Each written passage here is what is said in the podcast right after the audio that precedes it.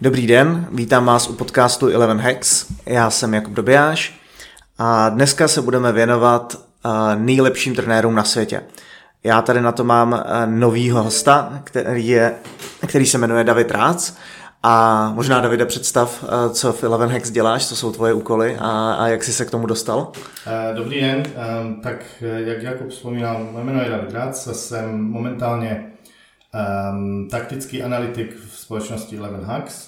Um, moje jako kdyby úkoly spočívají v analýze soupeře, datové a videoanalýze uh, a různých taktických elementů, které se dají využít eventuálně pro trenéry uh, prvoligových a druholigových týmů u nás v Čechách.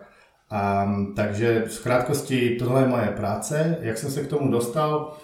Um, hrával jsem fotbal v juniorském levelu, pak jsem se trošku motal v soutěžích nižších eh, tady v Čechách a eventuálně i v Británii, konkrétně ve Walesu.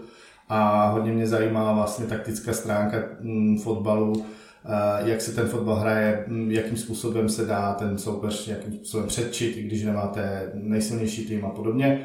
Takže tak jsem se začal zaujímat do taktiku a nějakým způsobem jsem se dostal pak do Eleven Hacks eh, a teďka momentálně je tohle můj úkol. A, tak díky, díky za rychlé představení. A, co jsme si pro vás dneska připravili? A, já jsem Davidovi dal za úkol najít a, nebo udělat seznam 15 nejlepších trenérů na světě. A já jsem si udělal stejný seznam a teda donutil jsem i lidi ve firmě, vlastně všechny lidi ve firmě tenhle seznam postavit, abych měl nějaký argumenty, tak jsme se o tom i trochu bavili a a, a vlastně dneska, dnešní cíl dneška by měla vzniknout debata vlastně, je seznam nejlepších trenérů aktuálně. Ještě je důležitý říct, že podmínkou bylo nebo takovou doplňkovou podmínkou, jak nad tím přemýšlet, aby jsme tam nedávali Mourinho, který byl nejlepší, který má sice jako hodně trofejí, ale byl nejlepší před 15 lety, tak jsme to opravdu chtěli jako aktuálně kdy, jako kdyby jsme dneska byli velkoklub, na jaký, v jakém pořadí koukáme vlastně na trenéry, kdyby jsme si mohli každýho jako dovolit což se budeme mít jako hádku u jednoho trenéra, kterýho to není jako jistý, ale, ale pojďme na to. Takže Davide, kdo je tvoje jednička? Tak eh, moje jednička se samozřejmě bude Pep Guardiola. Eh, ten si asi získal srdce většiny fotbalových fanoušků, trenérů a mm, i hráčů. Eh, nejenom stylem, který momentálně ukazuje, ale svým charakterem, svou dynamikou a osobností jako takovou. Takže asi mm, Pep Guardiola mm, není nějakým způsobem... Já bych teda, já bych tě do toho skočil. Uh, já nevím, jestli se mě Pep Guardiola získal úplně jako svým naturelem a mně teda přijde občas jako, nebo jako mi trochu působí jako na mě až moc intens a je takovej, já nevím, no, jestli, jestli bych jako Guardiolův morál, ne, neřekl bych, že, že to je pro mě jako ta jeho největší přednost, spíš ta, jako taktická síla a taktická, taktický porozumění a to, co dokáže naučit ty hráče. Určitě, jako souhlasím s tím, spíš to bylo myšleno charakterem, eh, který provádí vlastně hráči na tom, na tom hřišti, který přenáší vlastně osobnost na to hřiště. Eh, jsou disciplinovaní, jsou eh, prakticky až matematicky na tom hřiště, pozičně úplně skvělí, v rozestavení, disciplinovaně vlastně se přesouvají. Je to prakticky škola Juve de Possession, eh, Španělska, kde vlastně poziční hra, každý má své místo na hřišti a mm, snaží se vlastně jako kdyby z toho nevybočovat a tím pádem ukazuje tu svoji disciplínu, dejme tomu. Ale mm, mě si získali charakterem jako takový. Možná pro někoho je moc intenzivní, možná až příliš jako kdyby verbální, ale um, právě jako kdyby k ty emoci to patří no, na fotbal. A myslíš, že aktuální tým, my se my natáčíme v týdnu, kdy postoupili vlastně do finále ligy mistrů konečně, myslíš, že aktuální tým je Guardiolův nejlepší? A jak by srovnal ty jeho týmy Barcelona, Bayern Mnichov a Manchester City? Já si myslím, že je. A kdybych to měl srovnávat, samozřejmě Barcelona 2008 byl tým, který mm, udělal revoluci uh, vlastně ve fotbale. Uh, způsob hry, který prováděli uh, pozičně, um, byl asi do, do té doby asi nevydaný. a, ale měl na to skvělých hráčů, dokázal z nich dostat vlastně to, co v nich bylo to nejlepší. V, španělsci, v španělské lize se hraje trošku jiný fotbal než v Německu. Potom, jak vlastně zažil úspěchy s Barcelonou a, a změnil prakticky fotbal na takzvanou tiki taka, když on nemá rád asi to slovo, a, a přišel do Bayernu, tak tam byl trošku překvapen, že německé týmy jsou hodně tranziční, jo? že vlastně po ztrátě alebo po zisku míče soupeř vyráží hodně rychle do protiútoku. Takže musel překopat svou filozofii, kterou měl v Barceloně a snažil se... Zjednodušeně řečeno, všichni ho zabíjeli z breaku. Přesně tak.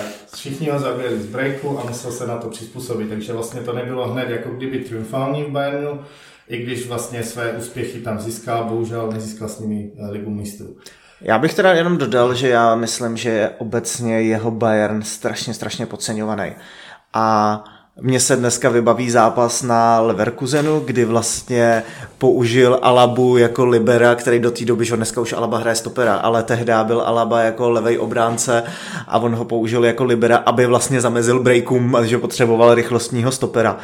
A mně přijde, že ta proměnost těch hráčů, jak moc s nima točil v Bayernu pozice, že to vlastně bylo, že i to by mohlo konkurovat na to vlastně, jestli je to jeho nejlepší tým. Mm, do jisté míry ano, ale kdo viděl prakticky teďka Manchester City v poslední době, tak eh, já si myslím, že to předčil tím, že dokázal změnit vlastně i eh, Libera na defenzivního záložníka, nebo eventuálně z pravého obránce Stonce udělal defenzivního záložníka, pak z něho z defenzivního udělal Libera a dokáže vlastně takovým systémem přizpůsobovat se a, a evoluje nebo jako vymýšlí nové varianty, které sice už nejsou jako kdyby nové, protože historicky jsme to tady už měli, ale eh, dokáže to pospájet tak, že i s hráčů, který zjevně si může říct eh, nějaký trenér, že ten hráč tohle nedokáže, neumí hrát defenzivního záložníka, on to s něho mačky dokáže vlastně jako kdyby takticky ho připravit na to, aby tu pozici dokázal. Takže i když eh, samozřejmě v Bayernu Lama, Alabo a podobně dokázal dostat jako na invertovaných eh, krajních beků, a mně se zdá, že ten experiment nebo vlastně ta, ten projekt, který v Manchester City uh, má už možná i lepší parametry než ten Bayern. Jo, já bych s tím asi souhlasil, ale vlastně mám jako proto jiný argument. A to je to, že vlastně co, co je Guardiola trenérem, tak je to skoro vždycky nejlepší trenér, eh, co dělá s míčem. Jo, jakože nejlepší strategie ve finální třetině, nejlepší strategie v rozehrávce, ale u tohohle Manchester City mám poprvé pocit, že je to nejlepší tým bez míče. Což znamená, ať už jako vysoký pressing, kdy vlastně změnil strukturu na 4-2-4, kterou jsem prostě nikdy neviděl, která vlastně brání střed, ale pressing zabírá eh, nebo zapínají krajní hráči. A i vlastně i tou intenzitou, kde jako jeho Barcelona vlastně jako s špatnýma hráčema pro pressing velmi dobře presovala, ale on prostě dneska už se nebojí i vypnout pressing a udělá prostě velmi aktivní střední blok, který prostě se skoro nedá překonat, protože ty hráči tomu perfektně rozumějí. Takže proto i já mám Guardiolu na, na, prvním místě. Souhlas, souhlasím s tou defenzivní stránkou prakticky, když se ptali všichni hráčů bývalých um, Pepa Guardioli, tak ty právě vzpomněli, že i když na oko to vypadá, že on je um, hodně zaměřen na útočnou fázi, tak je to právě opak. On je zaměřen spíš na tu defenzivní část a zbytkou obranu, aby nezískal a nedostával goly a ne, nezabíjeli ho na breaky, jak jsme už tady zmínili. Takže souhlas, ale pořád si stojím za tím Manchester City, teďka pod Guardiolou je asi jeho nejlepší tým. A co, co ještě říkáš na vlastně ten začátek sezóny a vývoj v téhle sezóně, kdy na začátku, nebo já možná můžu dát svůj pohled, ať vím, víš, eh, kam tím mířím. A jo, Manchester City vlastně podepsalo Halanda, který jako byl jako vlastně jako cheat code pro ten tým.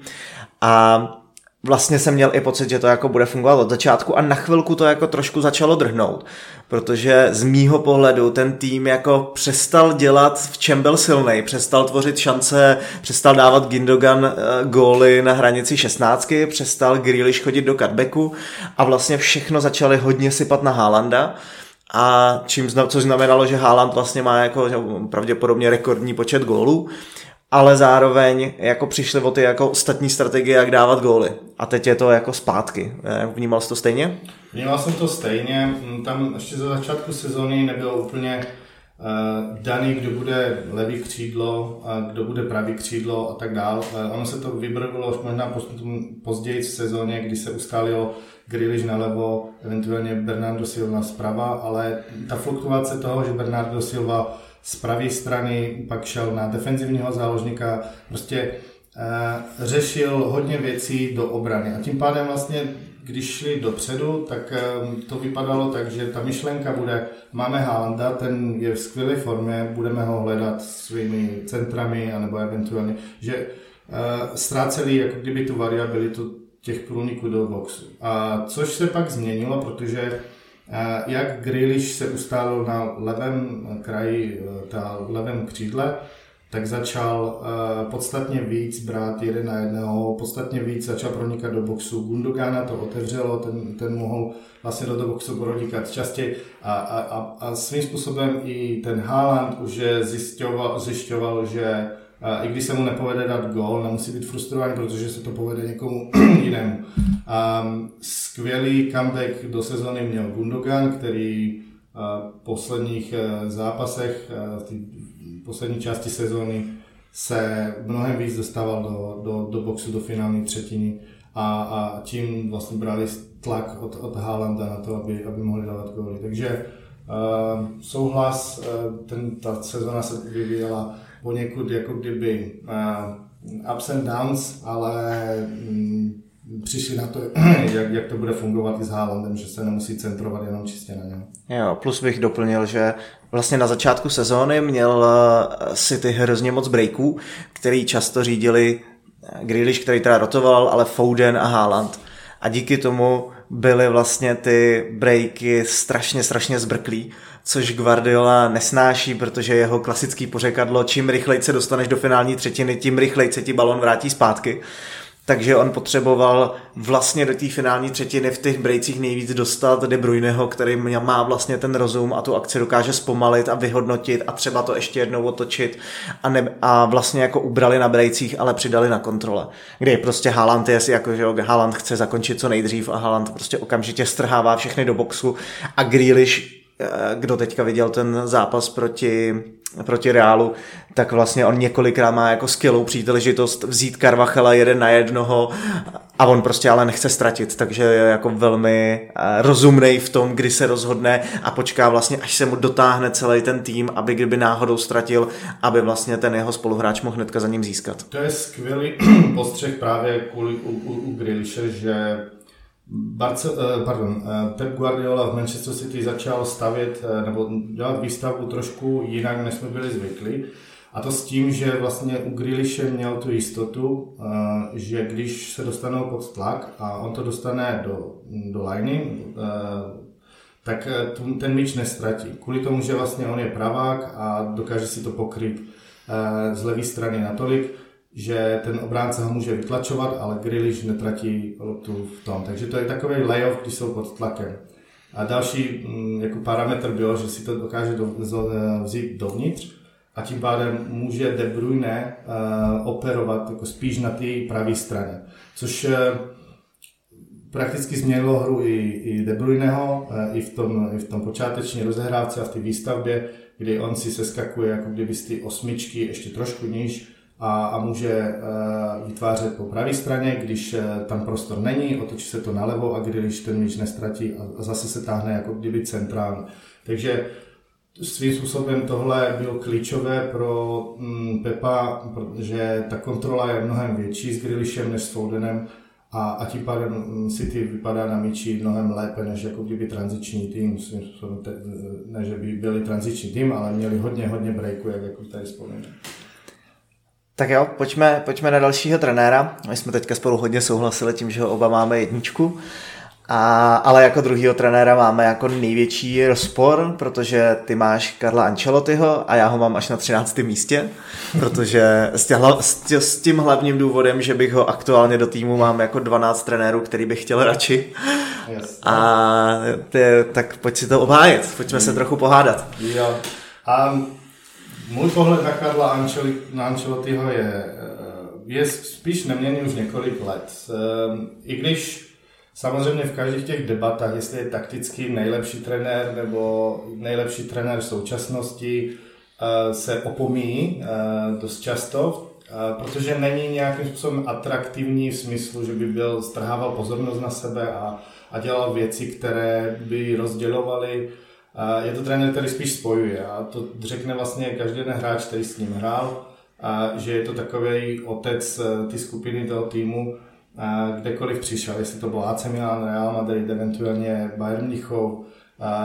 Hráči ho měli rádi, a proto nedbali na to, aby byl nějakým způsobem technicky a takticky jim určoval přesný jako parametry, kde budou běhat a co budou dělat s míčem. Takže um, Carlo Ancelotti za svoji vlastně kariéru um, dokázal vyhrát uh, ligy tak všechny top 5, jo? takže vyhrál španělskou, italskou, anglickou, francouzskou a německou. A je to nejkorunovanější trenér, co se týče ligy mistrů. Vyhrál čtyřikrát ligu mistrů, takže z mého pohledu nejúspěšnější, co se týče trofejí, to je jednoznačný. A, no, jednoznačně to není, ale když se podíváme na, na výhry ligy mistrů a, a to, že urval vlastně tyto v, každém, v každé ty důležité krajině v uvozovkách, a, tak um, je předurčen, nebo spíš jako kdyby mělo by se s ním debatovat na úrovni jednoho z nejlepších trenérů na světě momentálně. Jo, já, já rozlišuju trenéry hodně na to, eh, jako na stylový nebo praktický, anebo něco mezi. A vlastně z těch praktických mám před ním jenom Zidana ale já hodně, hodně uh, nadhodnocuju, nebo ne nadhodnocuju, já doufám, že hodnotím jako správně ty stylový hráče, protože ty styloví hráči dokážou, teda ty styloví trenéři dokážou z těch hráčů často dostat prostě mnohem víc, než bylo i jejich jako očekávaný maximum, jo? což prostě u Ancelottiho moc nevidím. Ancelotti jako dokáže toho hráče jako uklidnit na nějaký jako uh, jeho jeho velmi dobrý level a dokáže ho vlastně maximalizovat v tom daném systému, ale nedokáže zvednout celý ten tým, aby celý ten tým z toho profitoval. Abych řekl příklad, tak prostě Everton pod ním hrál O tom jsme se taky hádali, že za mě jako vlastně jeho Everton byl, i když měl hodně points per game, tak vlastně trenéři před ním byli všichni jako úspěšnější s tím daným týmem a možná, že už to bylo tím, že už tam bylo to horší vedení, ale obecně mi přijde, že, jako, že, že vlastně když bych měl, takhle, já možná to jinak parafrázu, já vlastně když bych dneska měl prostě jakýkoliv tým, tak si dokážu představit, že trenéři, který mám výš, jako je Nagelsmann, Kropp, Arteta, Xavi, tak všichni vidím jako větší upside, co s tím týmem dokážou dlouhodobě než Ancelotti. Pokud bych měl tým hvězd, jako má teď Real Madrid, a chtěl bych jako maximalizovat tyhle ty hvězdy a legendy, tak právě naopak bych jako věřil, že Ancelotti je možná lepší trenér díky tomu, že on dokáže, že jako na man management těch hvězd nebude jako nikdo lepší. Jo, což, jako, což jako přidávám, ale myslím si, že, že jako pro budování týmu on je nyní prostě ten optimální člověk. Pro jako vyhrávání ligy mistrů s hvězdama už bude, jako, už bude asi dobrý. Uh, Tady to je souhlas. Já si myslím, že Ancelotti už dokázal několikrát, že dokáže ovládat eh, ega, vysoké, ta nejlepší hráčů na světě v jednom týmu. A nedokáže to úplně pořád. Měl problémy i v Bayernu Mnichov, měl problémy ještě prakticky v Real Madrid předtím, než odešel. Ale tak tam, je, tam je prostě složitý to, že to je jako roz, hodně nejstarší trenér v tom našem seznamu. Ano, 30 let už eh, trénuje a, a díky tomu bude mít špatný ty. Na to, a samozřejmě, ale v podstatě se drží 30 let na ty špičce, co prokazuje vlastně sezónu sezónu.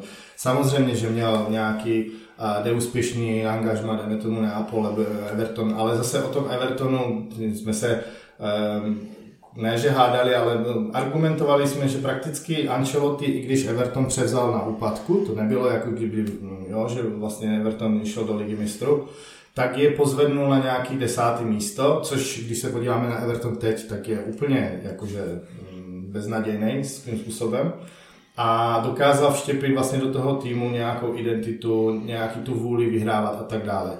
A s pohledu čísel je to nejúspěšnější trenér uh, co do počtu bodů za zápas a v Evertonu za poslední několik desítky let, jo, takže... To, jako, to, to, jde, to jde rozporovat tohle hodně, tohle je, jako počet, po, prostě fakt. a jako dobrý, tak je to za prvý je to o málo a za druhý mar, uh, jakoby moje s tím týmem má kolikrát, třikrát, čtyřikrát v top 6.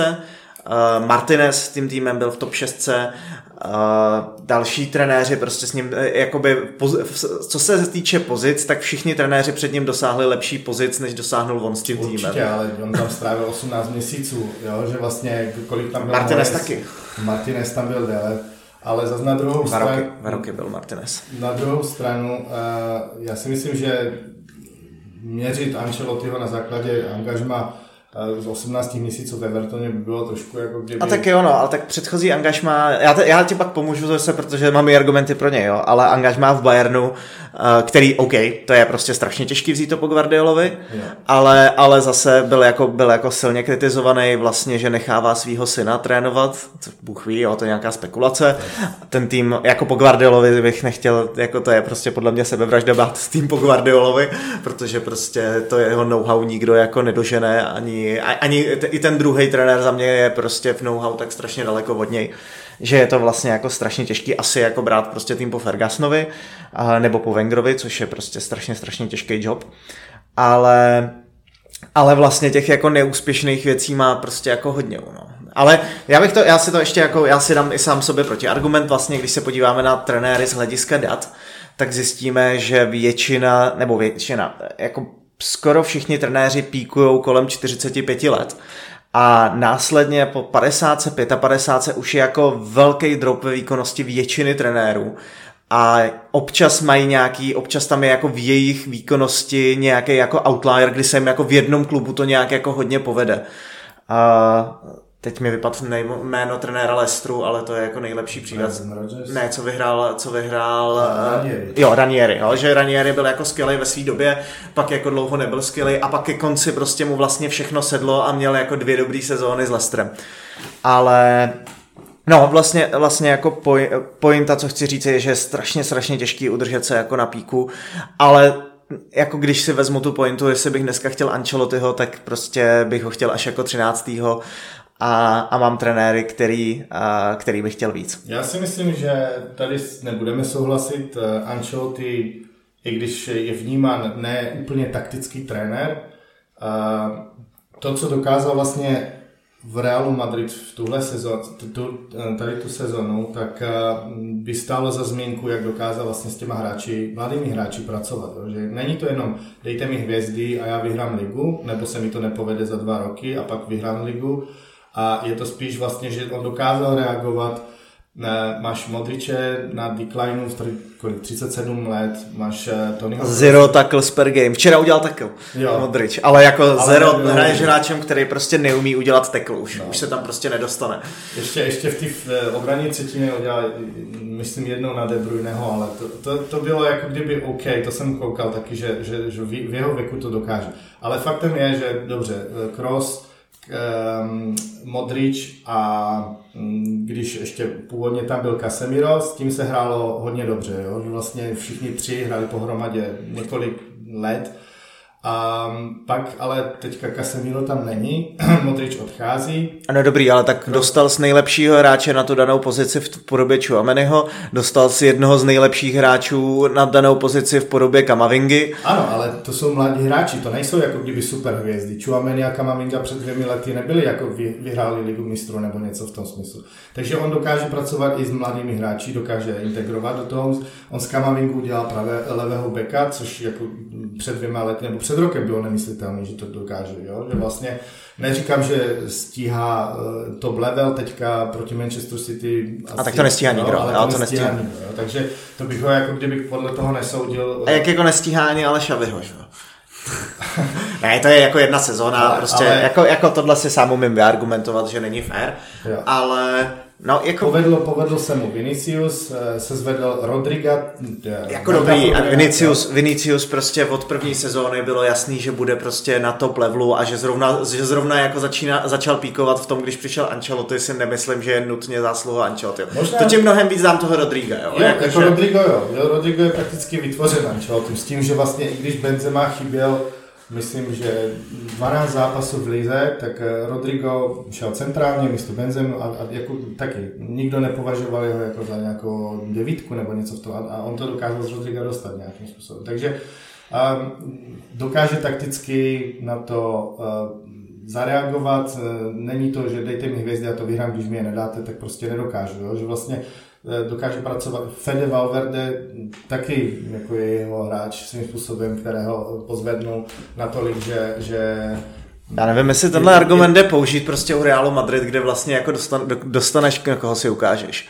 Jo, kde vlastně no jako, jako Real Madrid vlastně vyhraje, když se Real Madrid rozhodne projít pro jakýhokoliv hráče, tak ho prostě díky tomu, že to Real Madrid vyhraje.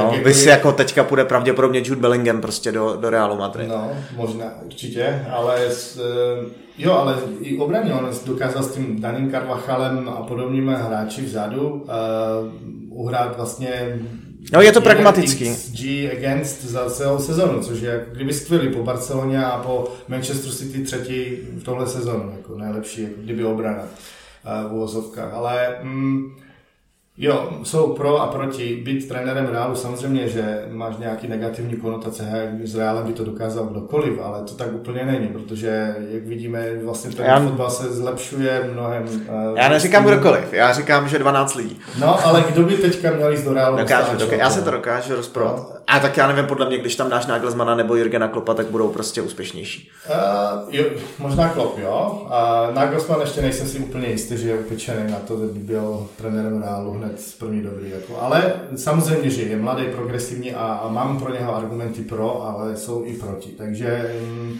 ale chápu, chápu argument toho, že Ancelotti je, je starší trenér, který už to má za sebou a um, že kdyby si budoval mužstvo nějakým způsobem mít tam Ancelottiho nebo ne, je spíš otázka vkusu, jo, ale... Který, který Ancelottiho tým je vlastně teda jeho nejlepší? Jako v těch klubech, když jsme to rozebírali uh, u Guardioli v City? Já, myslím, já, já uznám vlastně ten tým, kdy um, vyhrál uh, Ligu mistrů uh, z Real Madrid a Jo, asi to předtím, jo, jak bych v Realu předtím, ale teďka ti přesně sezónu úplně neřeknu. A Taková to eh, Ronaldo už vlastně na hrotu, Myslím Benzema. 2013-2014. Ten, já, Marcelo ještě. A... Marcelo tam měl ještě, no. Mm. Já, nevím, co myslíš. No a dobrý, a tak mezi tím, že tam přišel Zidane a vyhrál s tím samým týmem. No, jo, jo, jo. OK, OK. Po, pojďme dál, že jo, měli jsme tady zmíněnýho uh, Jirgena Klopa, kterýho ty máš jako trojku, já jako dvojku. Uh, co jsou argumenty pro, jako asi nemusíme srovnávat Klopa s, s Guardiolou, to víme, že prostě tu bitvu Klopp jako prohrává, ale, ale proč je vlastně, proč je vlastně pod Ancelottem pro tebe? Nebo pojďme prostě pro Klopa. Jasně. Um, jako proč Klopp třetí a ne druhý? Jenom kvůli tomu, že ještě toho tolik nevyhrál, jako ty nejlepší trenéry na světě. způsobem. I když argument je vyhrát v Anglii jednou a v Německu dvakrát, vyhrát Champions League je dostatečně kredibilní na to, aby si byl mezi nejlepšími na trenéry na světě. Ale um, Klopp to musí dokázat ještě buď další výhrou v Liverpoolu, a, nebo eventuálně ještě možná nějakou další ligou mistrů, anebo titulem nějaký jiný krajině, aby, aby byl vlastně nad Ancelottim za mě. Um, takticky zase se dostáváme do toho argumentu, že v téhle sezóně Možná, možná vysvětlit, co je vlastně pro tebe Jürgen Klopp takticky. To bychom mohli udělat u každého toho trenéra. Okay. Um, tak je evoluční v smyslu, jakým způsobem uh, přinesl nové prvky do fotbalu. Uh, každý asi si po, vzpomíná na jeho Borussia Dortmund ještě, kdy hrál, uh, prakticky přišel s termínem Gegenpress, uh, takový uh, jako získávání míče v, ještě na polovině soupeře, nebo spíš jako v jeho obranním pásmu, kde po ztrátě získat co nejdřív míč a útočit přímo A Ale ne, nejenom, po, nejenom po ztrátě, jako jo, hlavně prostě jako nenechat soupeře rozehrát. Ano, vlastně, ano když no. nemáš míče samozřejmě, no, tak, eventuálně. Ale mm, pro mě samozřejmě vychází z toho roz, rozestavení, které určuje 4, 2, 3, 1, nebo 4, 1, 2, 3. To na tom rozestavení až tak nezejde, spíš úkoly hráčů, které, které v něj hrají. No já, jako jak vnímám Klopa já, tak za mě je to prostě nejlepší trenér na světě bez míče. A ještě navíc jako je to za mě trenér, který dokáže z hráčů dostat jako největší intenzitu bez míče. Což je pro mě byl to Dortmund, kdy byly prostě ty jeho šílený zápasy 5-4, kdy prostě prohrávali 3-0 a ještě byli schopní presovat s obrovskou intenzitou. A, a tohle je pro mě vlastně on, kdy on jako on vlastně nepoužíval, jako ten jeho, jako ta intenzita pressingu je jako naprosto jeho novinka, a k tomu, nebo OK, můžeme říct, že Ragnik mu předcházel, ale, ale jako vlastně on je ten, kdo to dostal jako do dobrýho týmu a kdo s tím měl výsledky. Ale hlavně je to pro mě ten level té intenzity, kterou dokáže s těmi hráči uh, doručit. A druhá hlavní myšlenka, co jsem chtěl říct, že on je jako, on vzal vlastně jako pressing triggers, což jsou, uh, jak bych vysvětlil pressing trigger, a vy můžete mít jako spouštěč pressingu na určitý situace nebo na určitýho hráče, může to být přihrávka do stopera, může to být přihrávka do středního záložníka, může to být zpětná přihrávka, může to být přihrávka do strany. Těchto z těch triggers je jako strašně moc. A jeho Liverpool byl schopný tyhle ty triggers měnit mezi, za, mezi zápasama na úplně jako neskutečné věci.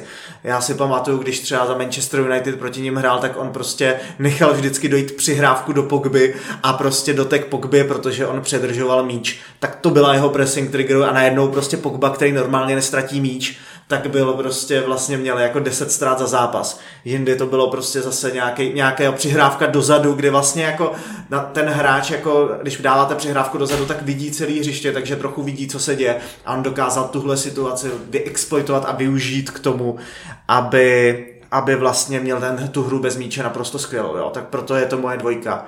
Plus bych přidal to, že je to jako skvělý, skvělý motivátor, a, a asi, asi člověk, který se mi nejvíc líbí, jak odpovídá na, v konferencích, kde je s ním i jako zábava a je vtipný a podobně. A napadají tě nějaký argumenty a, proti a, Klopovi? Proč, by, proč není dobrý? Nebo co jsou ty, co jsou ty slabé stránky jeho? Slabé stránky, no z taktického hlediska v poslední sezóně mm, Jürgen Klopp měl trošku problém, že v jeho záloze mu to už tak nefungovalo, co se toho intenzivního pressingu, který si vzpomínal, dělo. Jo? Že vlastně když mu odešli, nebo spíš odešel Vinaldum a měl tam hráček ve středu, jak je Henderson a eventuálně Fabinho, který už nejsou tak agresivní, jako kdyby na ten, na ten pres, tak získávají, počkej, to musím ještě získávají mnohem méně míčů na, v obraní trčině e, toho soupeře a tam byl největší problém u něho, že trend Alexander Arnold, který se vysouval hodně vysoko na pravé straně, tak odkrýval za sebou velký prostor. Takže oni, když nevyhrali ten míč vysoko, tak soupeři se naučili ten prostor za trendem exploitovat a Liverpool dostával gol za golem prakticky z té samé situace, kdy trend byl nahoře a záloha nestihla jako kdyby vypresovat ten míč na to, aby, aby, aby ho získali zpátky. Takže to byla slabina, kterou musel nějakým způsobem on vyřešit takticky v tom týmu.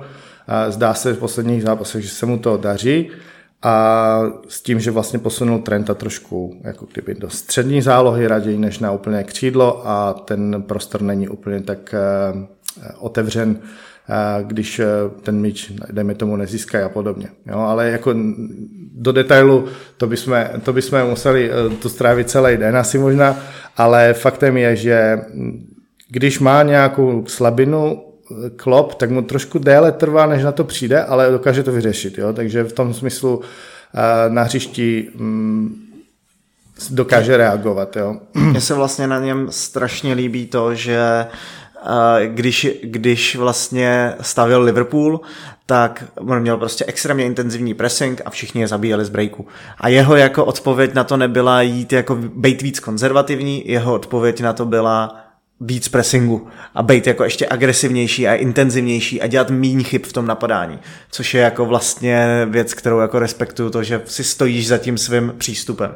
Co vlastně, no. Já zase problém tam ale je, že když ich chtěl zintenzivnit pressing, neměl na to hráče v střední záloze, dejme tomu. Jo, což jako souvisí s jeho za mě nejlepší, největší slabinou, což je vlastně to, že si vydobil prodloužení Hendersona s Milnerem, který už vlastně nezvládají tu, nezvládají tu zálohu jako řešit a nezvládají to oběhat a díky tomu vlastně odešlo z vedení týmu jako několik lidí který prostě řekli, že to je jako nesmysl a on si to jako vydobil, protože prostě potřeboval, jako těžko říct, kdy tohle je jako jeho asistent Linders, ale samozřejmě to asi ne, ne, nedělá bez něj.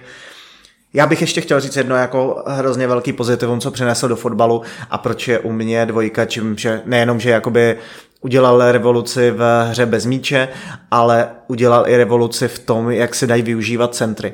Kdy dřív, když prostě týmy centrovali, tak jejich hlavní cíl byl eh, nacentrovat na, na dobrýho hlavičkáře a, a ten prostě Levandovsky vám tam dá gol, protože přeskočí soupeře.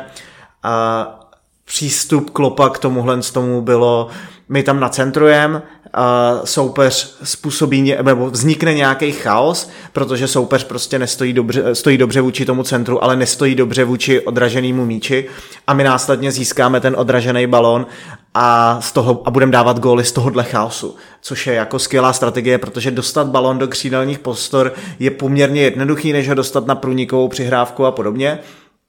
A to, že on vlastně dokázal z těch křídelních prostor se dostat uh, do boxu a následně tam získávat díky tomu, že všichni, hra, dobrý, všichni jsou hráči dobrý v pressingu, uh, takže jako centry na Salaha, Maného a Firmína vlastně byly hrozně góloví, protože prostě zbíleli odražený míče. Dohrávali. I, I když centry nejsou obecně dobrá strategie, tak to je za mě jako, jako velký přínos do fotbalu. A zatím jsem to ani neviděl jako moc replikovaný, což je, což je zajímavý, že vlastně nikdo to ještě jako nezachytil. A tak on vycházel z toho, že neměl vysokých eh, útočníků, ale zase dokázal mm, dostat hodně dobře Firmíňa do hry. Jo? Že vlastně i ve výstavbě um, toho, to, ty hry Liverpoolu bylo, že Firmino hrál takový false nine a křídla mu zbíhaly vlastně do středu. Takže když se Sala nedostal do průniku s tím, že mm, devítka se otočila a poslala vlastně jako kdyby míč do otevřené obrany nebo za obranu, tak eh, se to dostávalo na stranu, když se eh, zavřel mm, nebo soupeř spadl do nižšího bloku. A tam se točili v takovém trouhelníku. To právě bylo i zajímavé, že eh, hodně on přišel s tím, jak měnit pozice při přechodu pro stranách, takže vlastně Salah byl někdy v meziprostoru, někdy byl úplně na léně, někdy byl vlastně jako kdyby pod zase na hrotu, takže vlastně taková ta nepředpokládatelnost toho, kde kdo bude stát nebo jak způsobem se bude rotovat, dostávala je do pozic, kdy mohli hodně centrovat, ale jak říkáš, nebylo úplně jako kdyby na jakého vysokého, tak... Um, jak oni centrovali, když nikdo nebyl v boxu. No jasně, jo, Robertson prostě, a Trent. Protože se prostě dobře postavili, protože věděli přesně vzdálenosti, kam letí odražený míče, takže prostě Robertson, máme, máme i sestříhaný klipy videí, kde Robertson prostě centruje a v tom boxu jako nikdo není a všichni jsou jako v dobrých vzdálenostech, kde prostě budou získat ten odražený míč hmm. a z druhého doteku okamžitě dávají jako přihrávku do Salaha Maného, který prostě řeší jeden na jednoho v boxu. Hmm. Jo, což je jako strašně, strašně zajímavý. No tam ještě, ještě jeden element, který se mi líbil, Klopak, s čím přišel, je právě ty jak jsme vzpomenuli teďka Robertsna a Trenta Alexandra Arnolda a když to fungovalo všechno v Liverpoolu, tak byl skvělý, jak si oni dokázali prakticky pingovat míč z jedné strany na druhou. Že vlastně ty diagonální přihrávky levého a pravého beka na sebe a asi neměl asi nikdo tak eh, přepracovaný, jak, jak měl Liverpool. A, a to hodně vlastně rozhazovalo soupeře, protože ten blok se musel pořád přesouvat a, a eventuálně jako kdyby jo, na jedné straně uh, získejte nějakým způsobem blok, že přesunte na, na soupeř mohou přesunout na jednu stranu a pak šlo otočení na, na druhou stranu úplně přesně na Robertsna a pak šly ty centry, jo? že vlastně Um, to byl další taková taktická, taktická věc od Jurgena, eh, která změnila dost eh, fotbal a pohled na, na krajního beka jako takového. Tak jo, pojďme dál. Uh, dalšího na čtvrtém místě máš Juliana Nagelsmana. A já ho mám teda na třetím, takže tam se vlastně taky shodnem, že, že, že je dobrý.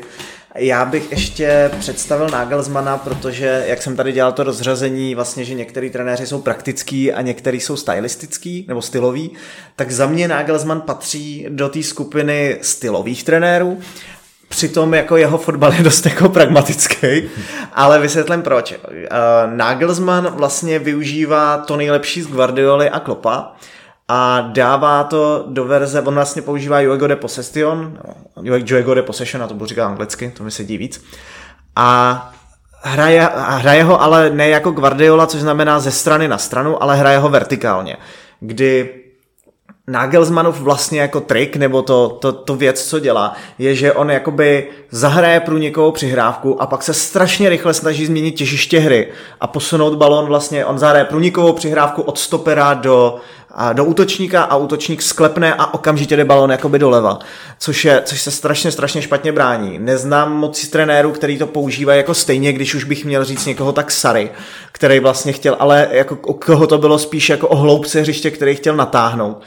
A a v tomhle tom je na, pro mě Nagelsmann jako vlastně jeden z nejzajímavějších trenérů, kdy druhá věc, proč ho mám vlastně já tak strašně vysoko, je to, že on, je, on pro mě je to druhý nejlepší trenér na světě ve zlepšování hráčů po Guardiolovi. Když se podívám na to, jaký hráče, prostě jak hráče zlepšil v Hoffenheimu, jak hráče zlepšoval v Lipsku, kdy hráči, kteří nebyli a nebyli vlastně, jako nikdy bych nečekal, že můžou být na level na Bayern, třeba Rudy a podobně, tak vlastně se za rok byli schopni jako extrémně zlepšit a pro mě je to vlastně revoluční trenér v tom, že je to s Guardiolou, po Guardiolovi jako druhý trenér, který jako strašně moc učí hráče přemýšlet nad fotbalem. Jako podle mě je v tom úplně jinde než Klopp a určitě úplně jinde než Ancelotti, ale ale, ale, ale to je za mě, to je za mě proto, proč já ho mám tak vysoko. Já souhlasím s velkou částí, co jsi říkal, eh, toho zlepšování hráčů, že je progresivní trenér, že hraje vlastně poziční fotbal, OK, ale hraje ho trošku jinak než, eh, než Guardiola nebo eventuálně jako uh, úplně jinak, jo. A to je jenom, že, troš... vy, jako, že využívá Guardiolův koncept, ale jeho fotbal jo, jako úplně jo, jiný, jo. jo. On se spíš soustředí, přesně jak si říkal, na vlastně jako takový přechod, nebo už do finální třetiny by rád přicházel ve středu hřiště, jo. Že vlastně on On nepoužívá křídla, že by se dotýkali eh, liney a, a takový ten klasický, protože Guardiola jak dokázal změnit vlastně každou pozici skoro, eh, jak na ní přemýšlíš, tak nezměnil křídla, jo? že vlastně u Guardiolové křídla jsou pořád křídla. A kdežto u Nagelsmana křídla jsou spíš invertovaní dovnitř a on Eh, hraje tak on, on minimální čas... šířkou, jako kdyby, jo? že vlastně on se to snaží nadspat do středu s tím, že vlastně přicházejí ty layoffy jako kdyby sklepky na střelu, což Bayern prakticky každou jednou akci pomaly, kdy, kdy jde do polootevřené obrany, tak jde z venku dovnitř, jo? že vlastně on se do finální třetiny dostává na střed, sklepka, střela, na, sklep, na střed zase sklepka a střela a tak podobně. Takže a doká... když potřebuje, promiň, a když potřebuje vertikalitu, tak, tak dá prostě, tak přepne na trojku a dá tam Gnabryho a Saného na wingbacky a... jo. Takže tohle dokáže reagovat. Což je super v jeho mladém věku, tak jak říkáš, dokázal hodně s Hoffenheimem, dokázal do, posunout hráče v Lipsku, Teďka v Bayernu to vypadalo dobře, že to vypadá jako, že bude progres i, i Bayernu Mnichov jako takového. Mně se hodně líbilo, jak hrál s Bayernem. Problém u něho možná nastal v, v tom, že, že začal nad tím až moc nebo spíš dával hodně um, apel na to, co, co dělají ty hráči. Jo? Že vlastně, když tam měl super hvězdy typu Thomas Miller a um, Neuer a Lewandowski, tak jim se začalo nelíbit, že musí mít nějaký fotbal striktné pravidla, které jako Nagelsmann chtěl mm, nějak implementovat eh, v pozičním, v pozičním fotbalu. A, a tak začali vlastně trošku revoltovat voči tomu, že um, mají lepší zkušenosti nebo jako, že ten fotbal ovládají asi, ne, nevím úplně přesně, eh, jaký tam argumenty byly, ale vím, že Nagelsmann začal přemýšlet, že OK, když se dostaneme do finální třetiny, dám volnost hráči, prostě minimálně vid a, a ať je tam velká relace mezi nimi, ať si přihrávají na krátké vzdálenosti a ať tam něco vymyslí v úvozovkách. Jo. Což eh, když jsou superhvězdy, funguje, protože oni to dokážou vyřešit eh, sami, ale trošku ztrácel kontrolu nad tím, jak on vede to, ten tým. No, jako jako musíš jim to umět těm hvězdám předat a musíš Přesně. je jako nechat koupit prostě ten, eh, ten styl hry, který prostě ty jako ty chceš ten tým naučit, jo? což jako se můžeme zase bavit, že Ancelotti mu se prostě nikdy neotočí tým proti němu. Hmm. I když teda v Bayernu se ale taky trochu otočil, jo? v Bayernu vlastně to byl jako taky podobný problém vlastně. Ale Jo, jako, jako souhlas, jo. Ten, ta jeho evoluce je vlastně i zajímavá v tom, že on byl dřív eh, jako skvělej v tom podívat se na to, co je slabina soupeře a vymyslet jako hroznou řekněme styl Grahama Pottera, jako změnit styl hry z jednoho zápasu na druhý, kdy jako udržel svoje principy, ale vlastně najednou to dělal třeba v jiném prostoru, kde jako, eh, kde jako využíval těch chyb toho soupeře. A když přišel teďka do Bayernu, tak vlastně víc a víc se začal vytvářet jako vlastní styl hry, kdy, kdy jako vnucoval tomu soupeři to, co hrál on. Jo, i mně jinak jako přijde hrozně vlastně to jeho hodnocení jako nespravedlivý v tom, že nedokázal vyhrát Bayernu ligu mistrů a vlastně jako v Lize, OK, letos jako tolik nedominoval, ale stejně by to jako úplně v pohodě vyhrál a zároveň v Lize mistrů letos ho nedostali gol ve skupině, myslím, nebo jako měli jako úplně absurdní uh, výsledky, absurdně dobrý výsledky uh, ve skupině a byl vyhozený na to, že se prostě nepovedlo, nepovedlo pár zápasů kdy, kdy to vedení Bayernu je takový jako, jako nahoru dolů hodně, no. Takže já, já, bych, já to odmítám brát jako, že neúspěšný, jako jeho neúspěšný působení, protože vlastně jako jedna ta sezóna byla úplně skvělá a vyhodili ho při prvním jako klopítnutí, který se dá spekulovat, jestli vlastně bylo klopítnutí, jestli to prostě nebylo unáhlený jako když si vezmeme to, jak eh, Guardiol, o Guardiolovi říkáme, že je nejlepší trenér na světě a jeho působení v Bayernu se taky bere vlastně jako neúspěšný, neúspěšný. a není to prostě pravda. Jo? Je to, a myslím si, že je to jako podobná, podobná krabička. Já si zároveň nejsem přesvědčený, že je to, co si řekl na začátku, že uh, Nagelsmann nevíš, jestli je ready pro velký tým, protože jako jeho man management byl vlastně jako skvělej ve všech předchozích týmech a všude je to braný jako jeho jedna z nejsilnějších předností. A, Spíš a že se ti prostě v jednom týmu jako zvrtne Miller, který je prostě... ano, je. Jako, jako... a, a, a další. Je, ale... Prostě, já nevím, puste si někdy prosím rozhovor s Millerem, uh, abyste věděli, o čem mluvím, ale ten člověk je jako úplně jako jako ne, ne, ne, neškatulkovatelný to jako, do jako jakýkoliv skupiny, že byste si řekli takhle s tímhle člověkem budu pracovat, protože to je... Toho dokázal ukočirovat akorát tak Hansi Flick, jo, ale uh, u něho začal trošku se zve, zvedat, nebo taky comeback, ale k Millerovi se ještě asi možná dostaneme. Ale... Mimochodem Miller jako pod ním hrál jako skoro svůj nejlepší fotbal minulou sezónu. Jo, což je taky jako důležitý říct, že vlastně jako tenhle ten hráč, který vlastně se v zákulisí říká, že mu udělal jako nejvíc problémů v té kabině, hmm. tak pod ním loni hrál jako nejle, svůj nejlepší fotbal. Jo, už byl takové jako mm, skoro, skoro jako by nebylo ho vidět, pak jak eh, říkám, přišel Hansi Flick, trošku ho probudil a mm, a Nagelsmann bral ovoce jako z toho probuzení toho Millera. Nebylo to, že Nagelsmann zvedl Millera, aspoň já si to nemyslím.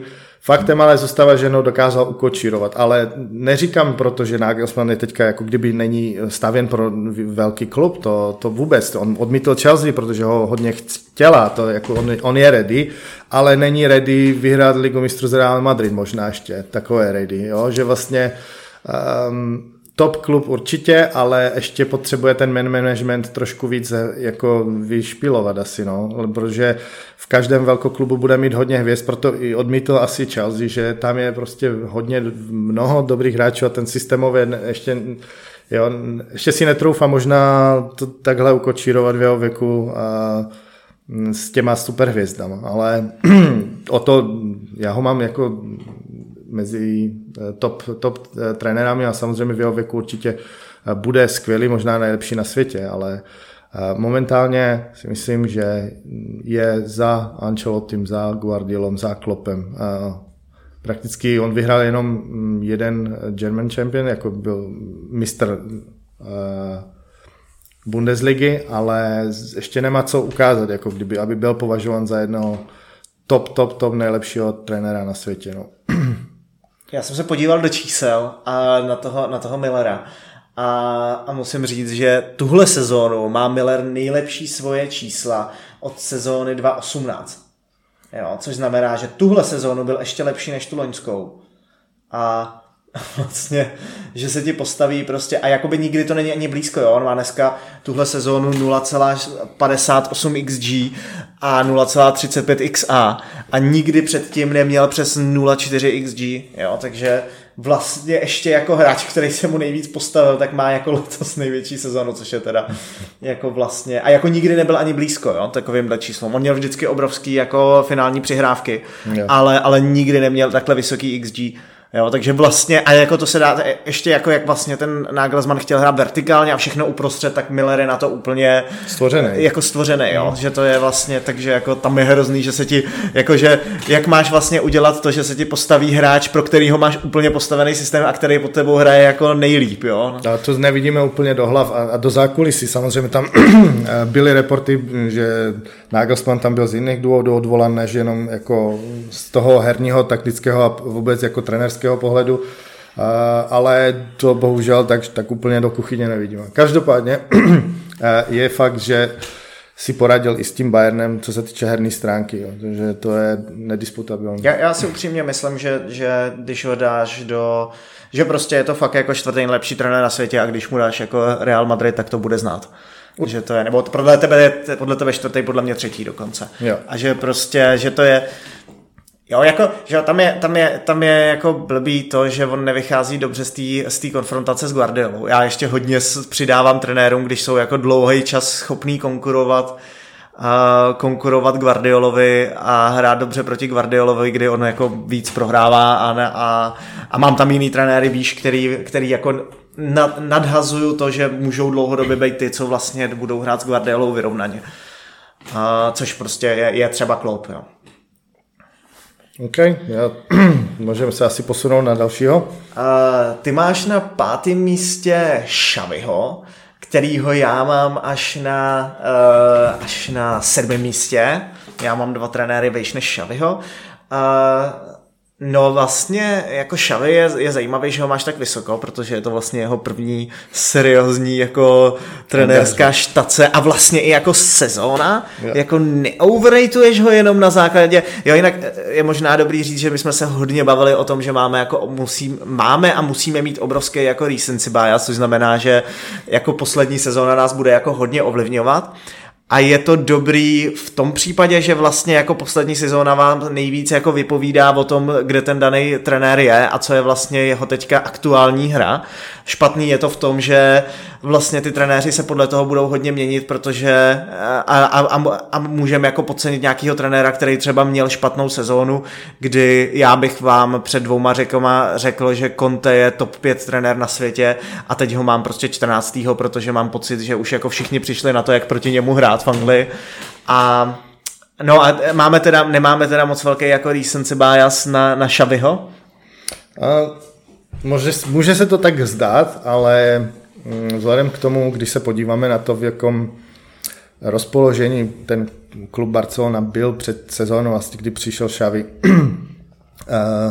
finanční trable, mm, transfer policy úplně špatná, že oni vlastně se získávalo se informace, že možná Barcelona zkrachuje a podobně, že jo, že vlastně bylo a jako to ještě horor, se ale může stát. Ještě se jako, to může stát. A já ale... si myslím, že to stane, protože ty rozhodnutí, co dělali v těch transferech, jsou jako šílený. Teď se zase spekuluje, že by podepsali Messiho, což asi udělají, což prostě bude stát Zadarmo. strašně moc. No ale strašně moc na výplatě. Jako, no, no jasně, ale že, že to jedině, že Messi se nějakým způsobem asi nechat zredukovat svůj plat, ale to nevím, spekulace. Ale faktem je, že vlastně ano, Xavi dostal tým, který neměl Messiho, měl trable, prakticky všichni hráči mali redukované mzdy, odcházelo se tam. Bylo až, až překvapením, že vlastně s tímhle týmem dokáže hrát nějakým fotbal eventuálně a a co dokázal je vyhrát ligu a o 15 bodů před Real Madrid a z, z deseti góly, které obdržel, nebo něco v tom smyslu. A možná ještě není možná konec jako sezóny, ten, ale... ten Stegen měl jako že, životní sezónu, kdy... kdy... Pravda, ale měli celkově jako mm, XG against měli asi po Manchester City nejlepší uh, v celé Evropě a No, nejsou tam super hvězdy, jo? dokázal zvednout z, z Baldeho. Hey, jako, jako jsou to, pozor, jo? jako jsou tam super hvězdy, ale zároveň je jako strašně, strašně dobrý v tom je vzít jako Baldeho a hrát ho jako úplně optimálně, jak ten hráč potřeboval. Křidlo, vzít Gaviho a hrát ho jako, já nevím, co to je za pozici. No, no ale osmička, co je furt na křídle. Osmička, desítka na křídle. Spíš jako tam šlo, že vlastně on dokázal dostat Gaviho a Pedriho, mladí hráči perspektivní a, a už už, momentálně Pedri asi superhvězda, jak La Ligy, tak možná světového formátu. A um, jeho argument před sezónou bylo, jo, potřebujeme hrát vlastně poziční fotbal a dostávat naše nejlepší hráče do uh, meziprostoru, na, na míč v meziprostoru před velkým vápnem. Jo, to je vlastně jako kdyby ve středu ty takové štverců, když si to představíme, kdy je jedna linie soupeře obraní, jedna linie záložní a on chtěl, aby v těch meziprostorech byli hráči jak na levé, tak na pravé straně a původně to měly být uh, jako kdyby křídla, které invertují dovnitř. Faktem ale zůstává je, že to by se mu až tak úplně nepovedlo, když hraje proti nízkému bloku, což většinou Barcelona hraje a... Plus ty křídla jako v tom vlastně nebyly dobrý, že jo? Měl, no. měl Dembeleho, který je prostě nejlepší ze strany z křídla navádět na hráče. Přesně tak. Takže on vlastně si uvědomil, že tohle asi úplně idealisticky nedosáhne, tak chtěl co nejlepší hráče na míč, aby byli ve středu hřiště. A tím pádem vlastně udělal to, že Pedriho na rozehrávce stáhnul jako kdyby do středu zálohy, a z druhé jeho vedlejší strany napravo byl Gavi a pod nimi byl vlastně Busket a, a De Jong. Frankie, Frankie, Frankie De Jong. Takže vlastně čtyři, jakože vlastně čtyři středáci ve středu a při, tak, prakticky jako dvě, přečíslení. Dvě DMK a dvě box to box to, který prostě to, ještě to nikdo nikdy jaký nehrál tohle. Jo. No, to je, což jako je... v, ně, v nějaký variaci, jo, protože i, i Guardiola, i m, m, další trenéry vlastně využívají tady ten box midfield, nebo jako kdyby ten čtverec eh, ve středu hřiště, ale každý k tomu přistupuje trošku jinak. Jo, že ale jako s desítkama, tomu... že jo? Jako Guardiola to hrál vlastně s tím, že měl jako dvě desítky, De Bruyneho s Gundoganem. Tak, to, a pod nimi měl Rodryho a, a Stonce, jo? Teďka hraje, jako kdyby takový štverec. Spíš, do, spíš možná, to... možná ještě dobrý říct, jako, promiň, že do toho skáču, že vlastně jako když byste analyzovali fotbal uh, z hlediska nějaký teorie, tak vlastně hrozně klíčový je držet střed a mít jako kontrolu nad středem hřiště, protože ze středu hřiště je blíž k bráně. Což znamená, že všichni tyhle trenéři teďka vlastně, že dřív se hrá fotbal 4-4-2, co mělo jako s dvouma záložníkama, prostě nemáte skoro žádnou kontrolu na středu hřiště, pak se začalo hrát úspěch 4-3-3, kdy jste tam měli vlastně tři středový hráče a co se děje teďka je vlastně jako přidání dalšího hráče, kdy, kdy, kdy se hraje takový čtverec, v bo, což hraje vlastně Šavy, nebo Guardiola, nebo i jako Arteta tím, že tam zasouvá krajního beka. Hmm. Jo, takže vlastně teď už je to, že máte vlastně ve středu čtyři, čtyři středový hráče v, v těch prostorech, abyste měli kontrolu nad středem hřiště a v šířce máte vždycky jenom jednoho na každé straně. Hmm. Takže to doka- no, eventuálně i druhého, protože v Barceloně, Šaviho Barceloně tam vysunul Baldeho, levýho obránce, dá se říct, ale on udělal z něho prakticky levé křídlo. Jo? Že v tom rozestavení, v kterém hraju, v tom systému výstavby a tak dále a přechodové fázi Balde je skoro úplně na křídle.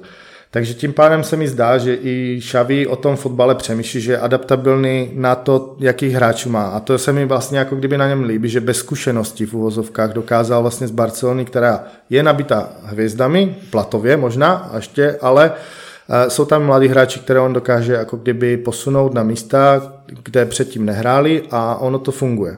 A funguje to jenom, nejenom jako kdyby ofenzivní čas, ale ta defenzivní. A Možná, kdo je fanoušek Barcelony, asi se na tuhle sezonu díval trošku přes oči, protože to nebyla taková ta typická tiki-taka Barcelona, která držela míč a kontrola nad míčem, uh, possession 70% a plus. Spíš Xavi si uvědomuje to, že když to nejde s hráčmi, které mám na takové úrovni, jak to bylo s Messim a, a podobně, tak budu hrát vertikálně trošku. Jo? Takže vlastně oni po zisku míče hned hledali prostory, hned za obranu.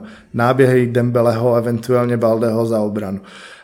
Když dokázal Levandovský se, se skočit, což dokázal často, a tak vytvářel vlastně jako kdyby vytahoval střed obrany mm, sebou, ty, který vystupovali s Levandovským a, a hodně prostoru vznikalo za ním. Takže Barcelona, která hraje na mm, dlouhé záobranu, taková jiná Barcelona a to dokázal vlastně Xavi s tím, že Takové, jako trochu mi to přijde jako Sary z toho, co jsem viděl. Jakože natáhneš, natáhneš toho soupeře jako k sobě a pak chceš jít prostě rychle nahoru, kdy využíváš jako toho, že ty středáci vlastně jako nikdy nestratí balon, jo? jo. že Gavi, Pedri, Frankie Dion i Busquets vlastně nebyli schopní ztratit balon, takže oni jako, jim bylo jedno, že na ně jako nikdo naleze v pressingu, protože oni vlastně tyhle ty hráči jako nebudou ztrácet a následně z toho jako vykombinovat na ty křídla, kde prostě Dembele najednou jako utíká s balonem nebo Balde utíká s balonem balonem. Hmm. Takže vlastně to byl více jako Sary styl hry než Guardiola a bylo to jako vertikálnější, ale zároveň ta, ta obrana je jako, jako ten, ten výsledek v té obraně takhle rychle je jako fascinující. Jo. No. Takže ty čísla jsou jako za celou sezónu, kdy na začátku sezóny se mi ještě jako hodně nedařilo, jo, že to, oni se jako vlastně hodně zlepšili až někdy kolem mistrovství světa. Hmm. A a ta, jako, jo, jako tu výkonnost jako je potřeba respektovat. Je samozřejmě jako dobrý protiargument, že je to vlastně jako pár měsíců. Je to pár co, měsíců, no. Jako tím, je to první tím... full sezona Šaviho s tím, jak si vzpomínal vlastně, že i ta defenzivní čas, že dokázal vlastně vypracovat takové jako kdyby blok 2, 3, 5 dozadu, který je hodně kompaktní, rychle se dostane pod míč, což jsme taky nebyli úplně zvyklí, že Barcelona takhle pracovala tvrdě. Takže uh, Uvidíme, ale já si ho cením hodně vysoko, i vzhledem k tomu, že dokázal, co dokázal v jedné sezóně a, a jakože sky is the limit. Když zůstane možná v té Barceloně a dostane v úvozovkách, když jako když, to, když se to tam zrovná a možná já, já, přijde Messi, tak jako to může být zase ta Barcelona, která, která bude určovat já jako tempo. Já no. Barceloně dlouhodobě tolik nevěřím, protože prostě ty peníze, které pálej do hráčů, který nejsou dobrý a který prostě přeplácejí za hráče, který pak nehrajou, jako, jako kolik zaplatili za Rafinhu a prostě teď to vypadá, že Rafinha se bude za polovinu vracet. Jako to, jako já, se, jsou, bojím, já se bojím, že to není ošavím, ale že to bude prostě jako... A jako spousta těch hráčů nebyla ani jako vlastně, že by se do toho systému jako hodili, jo. On se jako musel adaptovat, že očividně on ty hráče jako nevybíral, jo. Nebo on, anebo vybíral, ale vlastně neměl úplně vizi, co chce s tím týmem dělat, jo. Teď se zase spekuluje, že udělají Obameyanga do tohohle týmu. Jako proč prostě? Já vím, že on tam měl jako, eh, on Obameyang je braný, že prostě se mu už prostě dva, tři roky nedaří, ale on když tam byl, tak měl gol na zápas, jo. On tam hrál skvěle, ale prostě no. to není jako žádný stavění Stav. a vlastně jako otočit prostě Levandovského s Obameyangem není jako dlouhodobě dobrý rozhodnutí, protože prostě jeden z nich vám jako jeden z nich vám jako odejde prostě a, a, a, nebo fyzicky, prostě fyzicky oba dva jsou jako potřebujete mladýho hráče si tam budovat. To bych taky neviděl jako s Obameyangem, určitě ne asi, ale Uh, nevím, jak, jak silný hlas má, co se týče prostupové mm, politiky, ale je fakt, že je to ještě jenom první, že, že možná se to jako časem teďka začne pracovat uh, pod novým to, prezidentem líp, jako kdyby... Já bych to, já bych to možná schrnul, že jako uh, we are impressed, prostě, ale nemáme moc informací vlastně. Jo, že jako Zatím ne, ale... vlastně, vlastně o, tom, co, o, tom, o tom, jak se umí adaptovat na problémy, ještě jsme ho ani nezažili v problémech, jo. Jako to je prostě... V Ligue mistrů. Ten, no, sezon. ale, jak, ale jako to vlastně vyřešil, jo. Ale ještě že přijdou prostě další problémy a uvidíme, jak je bude řešit. Teď prostě přišli mu, vlastně dostal tým a velmi rychle vyřešil, co s ním má dělat, jak ten tým bude hrát a je to jako velmi nápaditý, že by na to jako jen tak někdo nepřišel. Je to jako, ně, je to jako něco, co jako nikdy nikdo nehrál, což je vlastně jako působivý, že to není, že kouknu, hele, tohle to, já nevím, hele, přepnu na tři obránce, protože to dělá tenhle a tenhle trenér, no. ale je to jako, je jako působivý, že si vlastně vymyslel svoji vlastní věc, která mu dělá ty věci a dostal hráče do dobrých pozic, já nevím, Konde na pravém obránci, který se vlastně zasouvá a, a jako... No, Araucho dokáže taky hrát, že dokáže vlastně jako kdyby Araujo a Konde se měnit, že jo, vlastně, jo. počas zápasu, jak to vyhovuje.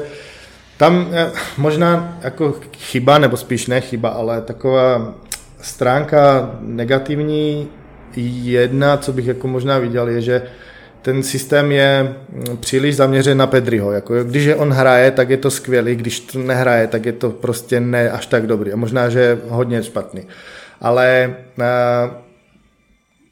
mít systém postaven na jednom hráči se neúplně vyplácí, když není, dejme tomu, jako kdyby top, top level performance a konzistentní a už vyzřet, vyzřet Pedri ještě dost mladý a může se stát, že vlastně e, ta výkonnost Barcelony ještě, dejme tomu v Evropě, jo, jako v La Lize, v tom tempu, jak se tam hrá a eventuálně stylem, jaký se tam hrá. Já si myslím, že Barcelona problém mít nebude dlouhodobě, ale problém může mít e, v Ligue mistrů, kde si ho prostě evropské další ty by mohou pohlídat a Pedri Pedri mm, se nebude takhle presazovat, jak se presazuje.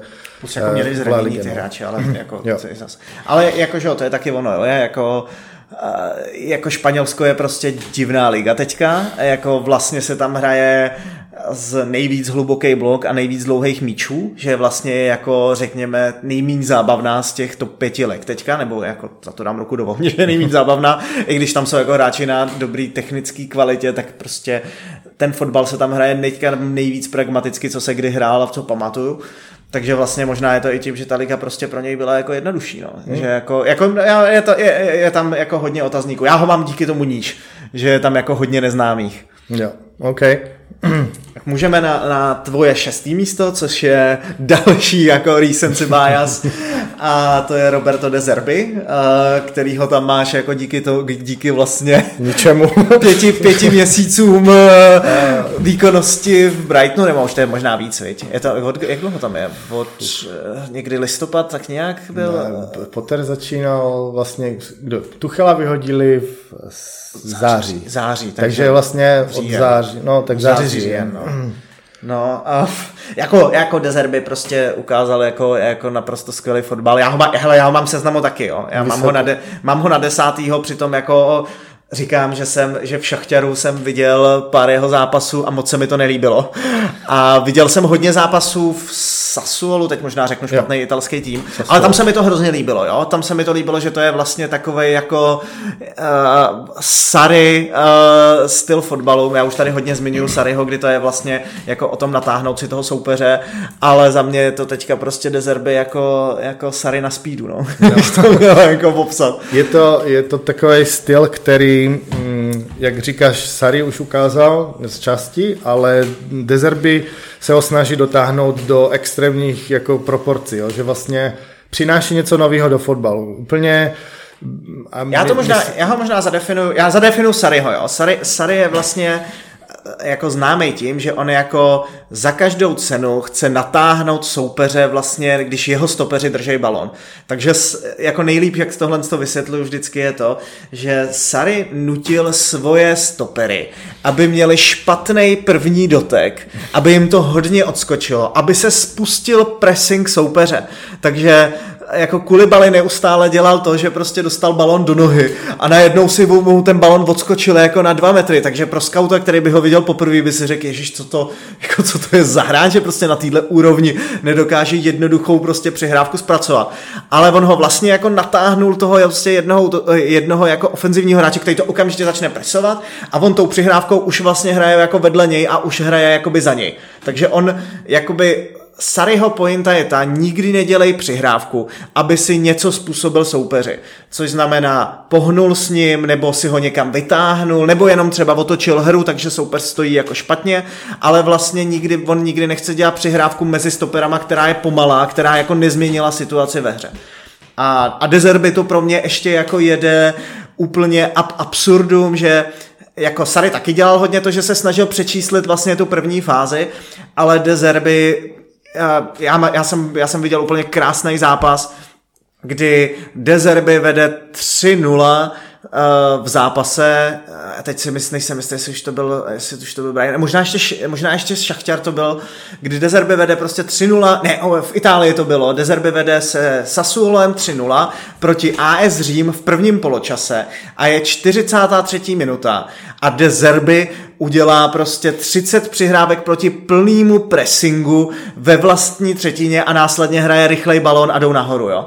Jakože v době, kdy vedeš 3-0, konec poločasu, mohl bys to odkopnout, hráči jsou unavený, tak on prostě jde rozehrávku, kdy udělají prostě doteky a ty všechny ty přihrávky jsou jako extrémně těžký, protože ten soupeř jako dobře presuje a, a jsou jako silný a má tam jako, má tam oproti tomu Sarimu i přidaných prostě spoustu věcí, kdy dělá prostě jako krátkou přihrávku v, pře, v boxu přes malý vápno, jenom aby jako natáhnul a vlastně udělá si, aby natáhnul soupeře k pressingu a udělá si jako v boxu ve svém vlastním vápně si udělá přečíslení 4 na 3, kde prostě to 4 na 3 ty hráči musí vykombinovat, aby se následně dostali nahoru.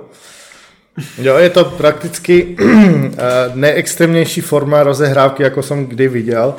A eh, na první oko se to zdá hodně riskantní. A přihrávky Golmana, které jsou inch perfect, jako kdyby na, na milimetr přesné, Uh, jen, kdyby nebyly, tak, uh, tak je problém, je protiútok, je gol. Uh, takže... Jako není protiútok, to jsou jako přihrávky, ze kterých prv, střela, jo? z prvního doteku můžu Může prostě dát uklízet do prázdné brány. Přesně tak, ale ten fakt, že on vlastně začíná ze čtyřma, jako kdyby obráci, dva stopeři a před nimi jsou dva hm, pivoti, jo, dejme tomu. A to je vlastně jako kdyby celá ta pointa přečíslit v té první fázi eh, toho soupeře, jakýkoliv systémem by se to zdalo. Ale to chce každý trenér. Faktem ale zůstává, že on dokáže tohle natrénovat do dokonalosti skoro až a hodně často se tomu na tréninku věnuje, jako jakým způsobem toho soupeře natáhnout, jakým způsobem rozehrávat eh, odkop od brány a, mm, a výjít z toho prakticky vertikálně, jo? že jeho ani nezajímá nějakým způsobem, že dobře, tak vykombinujeme přečíslení a půjdeme postupně, dostaneme se někde do strany a pak přechodové fázi až do finální třetiny na center nebo něco v tom smyslu. Spíš jemu jde o to, aby e, byla hřiště roztažené, bylo hluboké, to znamená, že vlastně útočníci jsou někde na polovině a většina část mužstva je vlastně ve vlastním boxu, jo? takže... A to ještě útočníci to spouštějí jako sprint do vlastně otevřeného prostoru, aby to přečíslili, takže pointa je, že se ti často stane, že máš jako máš jednoho hráče jenom na offsideové linii a jednoho hráče někde v šířce a všichni ostatní jsou jako takže devět hráčů ve vlastní třetině se snaží udělat si prostor a hrát z jedničky. A, hla, a hodně hraje na to, aby mm, ta přihrávka na toho pivota byla to základní, co se, eh, kde se vlastně ta hra otáčí. Jo? Že vlastně vylézt z toho ne po stranách, ale využít stranu na to, aby se to skleplo na toho pivota a ten dělal tu progresi.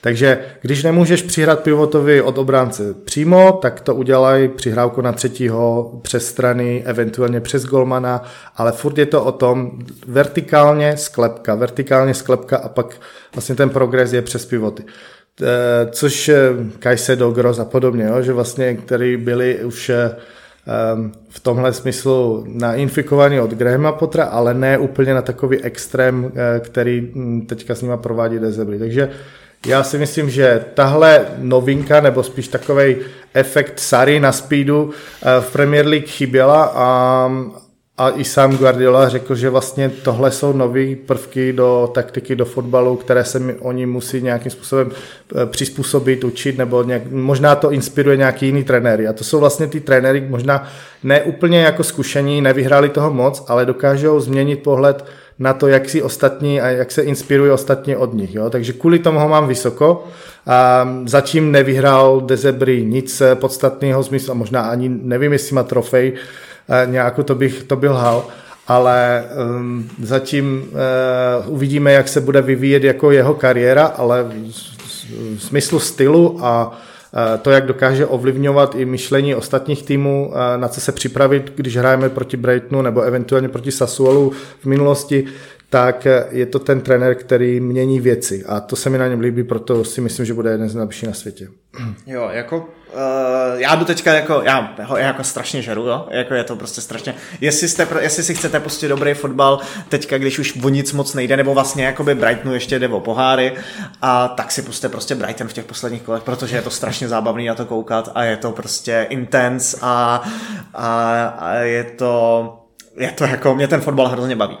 Ale abych dal jako nějaký protiargumenty, protože já ho mám až jako, uh, až jako desátýho a před ním mám trenéry jako je uh, Zidane, Ten Hag, Arteta, Xavi, Potter a Tuchel, tak já bych k tomu chtěl si udělat takový oslý můstek, protože já myslím, že Dezerby hodně, hodně těží z toho, co, co do toho týmu přines Graham Potter. A ty tam Grahama Pottera jako vůbec nemáš v tom seznamu. Což mě jako hrozně překvapuje a, a zajímá mě proč. A já možná dám ještě nejdřív argumenty pro to, proč já ho mám na osmém místě, protože pak už se k němu jako nikdy nedostaneme, když ho tam nemáš. Yeah. Uh, za mě je, za mě za prvý je důležitý říct, že podle mě aktuální Chelsea, to, co se tam pokusili udělat, by dalo dva, tři trenéři na světě. Jakože přivíst prostě mít jako kádr nadšených 25 hráčů, který prostě nedokážete nikdy dostat do sestavy 11 lidí a musíte je manažovat nějak. A to prostě, to jako Graham Potter všude, kde byl, tak byl hlavně hodně chválený za man management. A tohle bylo prostě, tohle by za mě nezvlád jako, jako, jako nevím, jestli by to zvládl Guardiola upřímně.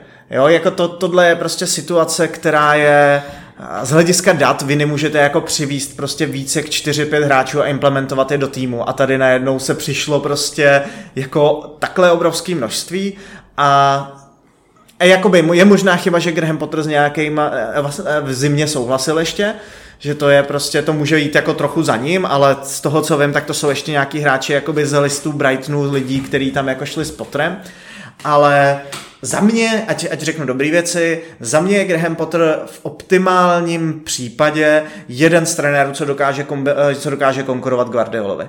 A je to z toho důvodu, že vlastně jakoby jeho přístup je, takhle, jeho přístup je v tom, že on extrémně mění styl na každý zápas, ale vlastně ty hráči jsou tak jako, on je vytváří tak obrovskou eh, inteligenci u těch hráčů, že když ten tým má dva, tři roky, jako v prvním roce je vlastně hrozný, jako, což je ještě další věc, proč mu to jako nevyšlo, ale myslím si, že by to nevyšlo jako hodně trenérů a myslím si, že v prvním roce to bude jeden z nejhorších trenérů, nebo jako asi možná i nejhorší trenér v tom mém seznamu, ale v druhém a třetím roce si myslím, že ten trenér má tak obrovskou nadstavbu, že dokáže prostě překvapovat Guardiolu každý zápas.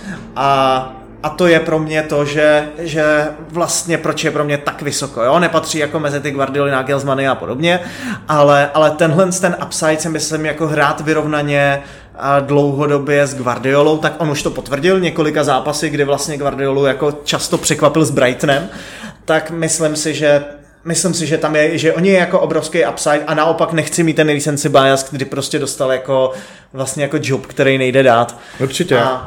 Já bych nepokládal ten failure, který měl v Chelsea, abych Není kvůli tomu v mém seznamu, eh, že ještě mám smyslu málo dat na něho. Jo? Ještě nic nevyhrál.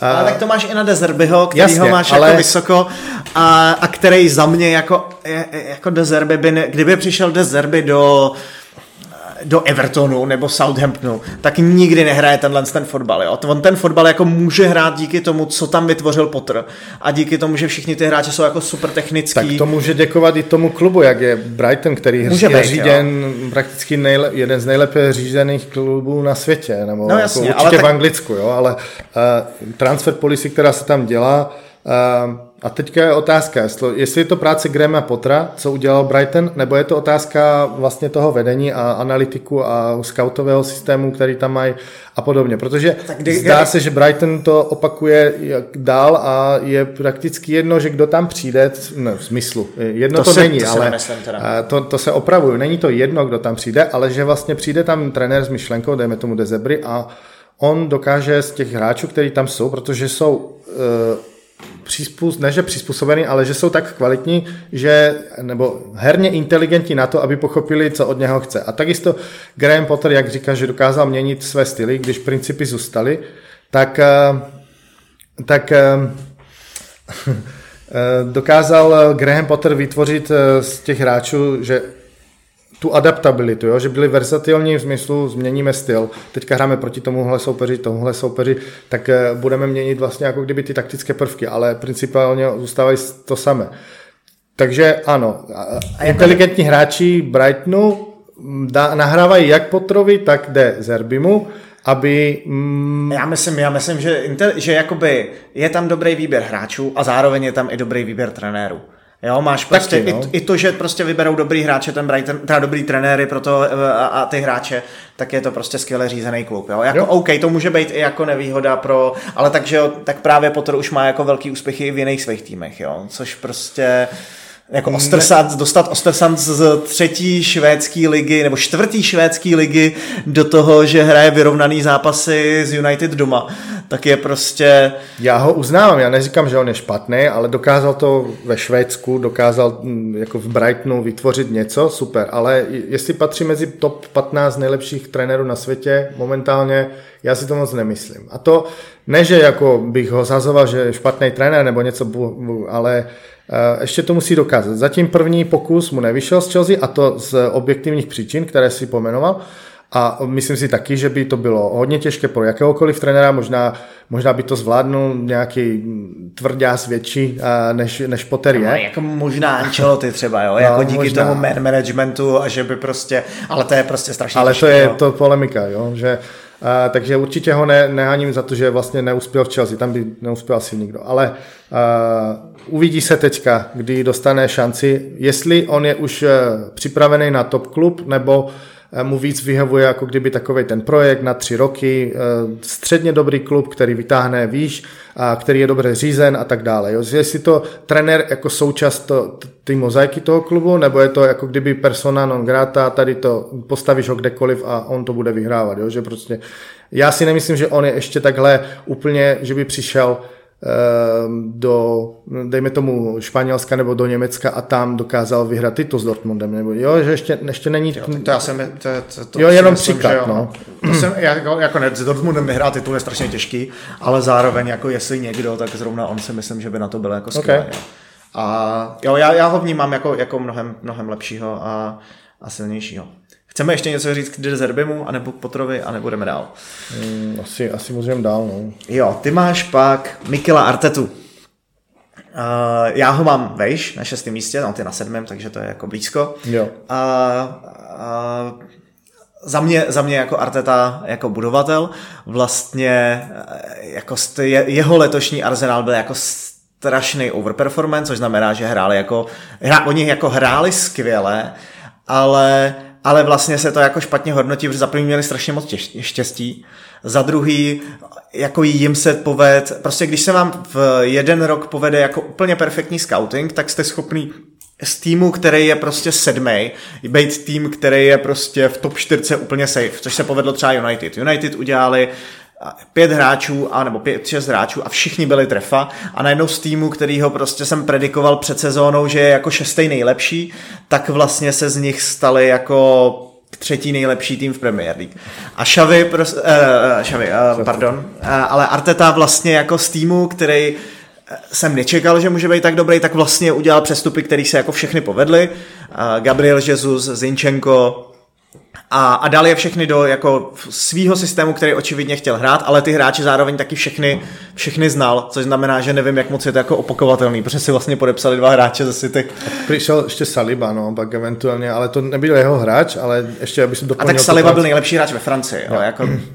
No. Uh, jestli znal Zinčenka a Jesus se natolik, aby to změnilo systém, já si já si jako takhle, co se týče pohledu, jak on eh, se dívá na taktiku, tak je to takový disciple to eh, Guardiolu, hodně se od něho naučil.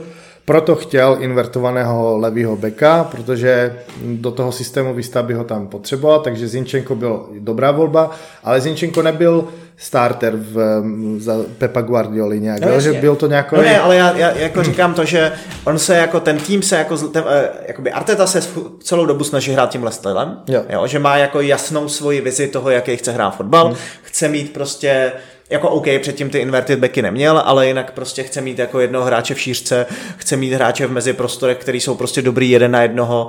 Jakože vlastně to, co, to, co celou dobu stavěl, vedlo jako k tomuhle z tomu, jo? Není to, není to jako Guardiola, který je schopný změnit tu strategii a teďka hrát jinak. Není to jako Xavi, který přišel s jedním plánem a změnil ten plán. Jako Arteta to celou dobu stavěl k tomuhle z tomu plánu a jako co ho vyneslo mnohem výš, než bychom čekali, bylo to, že vlastně trefil všechny ty hráče do toho svého svého plánu, protože je znal. Jo. Jo? A nevím, jestli tohle je jako opakovatelná strategie, protože prostě nemůžeš furt vykupovat hráče ze City, který tam nehrajou. Jo? A, ale jako Jesus byl zraněný dost často a dokázal ho nějaký, lenže právě já si myslím, že on má problém jo, s tím, tím že... ho nechci jako schazovat, jo. Za mě je to jako skvělý trenér. Já ho mám vyšší než ty. Jo, to jo. jako... Já tam ho mám trošku níž jenom kvůli tomu, že když se láme chleba a přichází vlastně těžké období sezóny, ten konec, a to je zase, jsem poslední sezonu bajast, ale zase u Artetu nemáme moc vzdát, že jo, mladý, neskušený trenér v uvozovkách, ale e, že reagoval jako kdyby kus za kus. Jo? Chybí mi vlastně střední, mi střední obránce, tak vyměním prostě středního obránce. Nejde přemýšlet nad tím, nebo uh, vypadnul mu defensivní záložník, tak to na jiného. Nehraje mi dobře pravý obránce, tak vyměním pravého obránce za pravého obránce. Že mm, je to takové možná ne až úplně flexibilní zatím takticky, jak reagovat v těch silných momentech na, na tu hru. A kvůli tomu asi možná ho mám trošku níž, že ještě nepatří do té top, top, top špičky a musí asi si projít nějakým obdobím, kdy se mu několik věcí nepovede a až pak to začne klapat a říkám, pozičně a takticky hodně dobře připravený od, od Pepa, že se asi naučil, ale má i svůj charakter, má svoji vizi. A jak říkáš, vyšly mu ty přestupy, protože je chtěl, znal, ale teďka nevím, jaká bude další jeho sezona. Fakt jako Arsenal overperformal, jako to není tým, který má zkušené vítězí ligy mistrů, i když někdy tak působí, jak Odegaard a podobně, ale to jsou vlastně hráči, kteří jsou v tomhle noví, jako jo, že možná... Jo, jako, jako hrajou jako neskutečně zkušeně, jo, a oni jako perfektně vědí, co chtějí ten, co chce ten tým dělat a ten tým letos prostě vůbec nezmatkuje. Hmm. Jo, ten tým prostě dokáže jako vyřešit tu situaci jako precizně, pořád prostě uh, dostávat ten míč. Jako právě, že možná jako slabý místo, my se bavíme hodně o slabých místech, ale já ho mám jako taky hrozně vysoko. Kdy, kdy jako to, co postavili, je vlastně jako je to jakoby taktika, s kterou se nejvíc dokážu stotožnit skoro jako na světě. Jo, máš prostě dva stopery, máš tři středě, je to, je, jako mě to připomíná vlastně Fanchála v Ajaxu 96. Máš prostě dva, dva stopery, a jednu šestku, kterou jako, nebo dvě šestky občas, ale, ale spíš Jedna jako je tam jednu, stála, jako ten party. A žaka lítá nahoru, jo. ale vlastně tu šestku, abys měl dobrou zbytkovou obranu, tak doplněj krajní obránci, který jsou vlastně skvělí, takže máš jako dva, tři a pak máš pět roztažených hráčů vlastně v té finální třetině, jako úplně vlastně jako je to, je to podle game theory je to jako optimálně, jak bys asi chtěl hrát fotbal, kdyby se ho chtěl hrát na počítači. Je to, je to poziční trenér, takisto jo, že zase hraje ten čtvercovou zálohu, že tam ještě, ještě zmínit, proč vlastně toho, toho Zinčenka jako invertovaného beka, aby byl sparring partner Partimu jako na pivotu a Šaka tím pádem se mohl dostat trošku výš a byl sparingem na osmičkách v meziprostoru s Odegaardem. A zase vytvořili ten čtverec, takže Guardiola, Arteta... Jako skoro pětici, že jo, vlastně, když tam se přisune ještě ten druhý back, který to nedělá často, ale... To, ten to až tak často nedělá, ale zase Ben White, ben White jo, on je spíš jako na ten přechod po straně, kde, kde dobře kombinuje se Sakou a, ale spíš jako Martinelli se dotýká liney na levé straně ale potřebuje výpomoc právě toho Šaky a, a Zinčenko zůstává vevnitř, jo? Že, že Martinelli nepotřebuje jako zabíhání Zinčenka a podobné věci, jo? takže uh, trošku jinak hrají na levé straně, než hrají na pravé straně, ale je to podobný fotbal, je to possession based, uh, hrají, hrají vlastně um, útoční, ale dávají pozor na zbytkovou obranu právě s tím rozestavením uh, 3-2 eventuálně, kterému zůstává uh, při vedení útoku a tím pádem jako neschytávají hodně na, na, na, na, na breaky. Což... Mm, a je prostě skvělou kontrolu nad jo, zápasama. Jo. Jo, jako, jako ještě, ještě u Artety nevím, jak bude vypadat vlastně proti trenérům jako v top levelu, kdy ho, který ho budou jako exploitovat na nějakou chybu, protože prostě letos tu chybu jako vlastně moc neměli.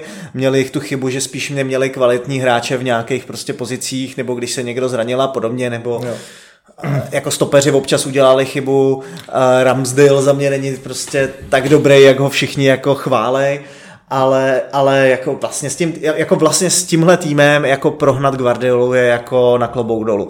Jo. Ale zase právě když hrál proti Guardiolovi, tak já si myslím, že Guardiola ho takticky samozřejmě předčil, jo, ale to se, a to ale ta, prostě porovnal s Guardiolou je fakt hrozný. No jasně, jako, no, je to, to je... těžký, ale že jenom jako vypíchnout to, jak reagoval Arteta že když eh, na tebe Guardiola vymyslí nějaký šílený pressing s Haalandem z, zvenku dovnitř a, a vyblokuje ti golmana na dlouhý míče po pravé straně, tak on nedokáže tak rychle změnit ještě vlastně jako kdyby tu strukturu výstavby, že on mu na, jako, jako na, game management. Game management je, že, že on potřebuje na to pol čas, na to, aby dokázal jako kdyby zareagovat, jo? že není to tak jako kdyby on fly, že za 30 a, minut... A jako ještě ty reakce nejsou zase tak jako Úplně jako precizní. kdyby precizní, že, že ten plán B u Arsenále u Arsenalu není tak silný, jak ten plán A. Jo?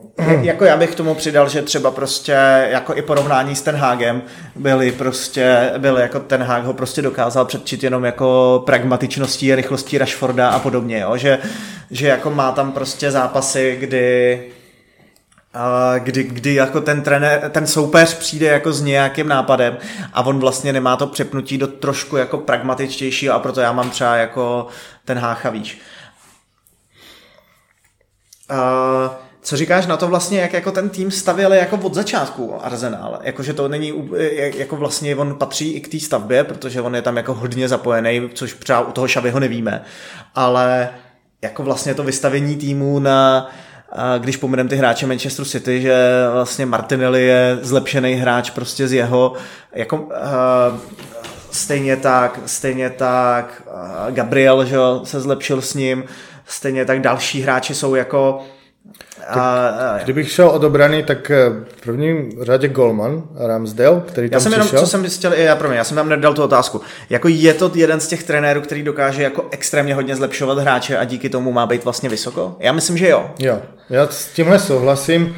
A to i z toho důvodu, že on potřebuje vlastně charakterové hráče k sobě. Jo? Že to, mm, on si vybírá hráče, který dokážou pod ním tvrdě makat a pochopí vlastně, že tady tímhle tou drinou, plánem A, dejme tomu tím pozičním fotbalem, který má svoje místa, každý ví, co má dělat, v každé fáze ty hry a se s tím stotožňuji. Ne, jako nevím, jestli Arteta by byl trenér, který dokáže mít nějakého namachrovaného prostě superhvězdu, která by si určovala, že tohle se mu nelíbí tak a on jako ne, to, se nebude jak vracet. Obameyanga, kdy vlastně Přesně tak. Obameyang byl trochu problémový a on prostě vzal jako vlastně kapitána, sebral mu pásku a, a, a za půl roku byl pryč. A to je vlastně i to, že vlastně i svoji zkušenosti ještě uh, teda neskušenosti, dokazuje, že už je velký trenér teďka, že vlastně si dokáže poradit uh, s velkými hráči, které... Ne, ne... Což je třeba otazníku toho Potra, kterýho jsme řešili. Přesně. No. Jo, jestli by tohle to jako zvládnul hmm. s těma prostě hvězdama. Takže ano, Arteta dokáže zlepšovat hráče, ale svoje hráče. Jako kdyby, jo, že on už nedokázal z, z Obameyanga dostat víc, ale když má, dejme tomu Ramsdale, nebo Salibu, nebo Bena Whitea, eventuálně teďka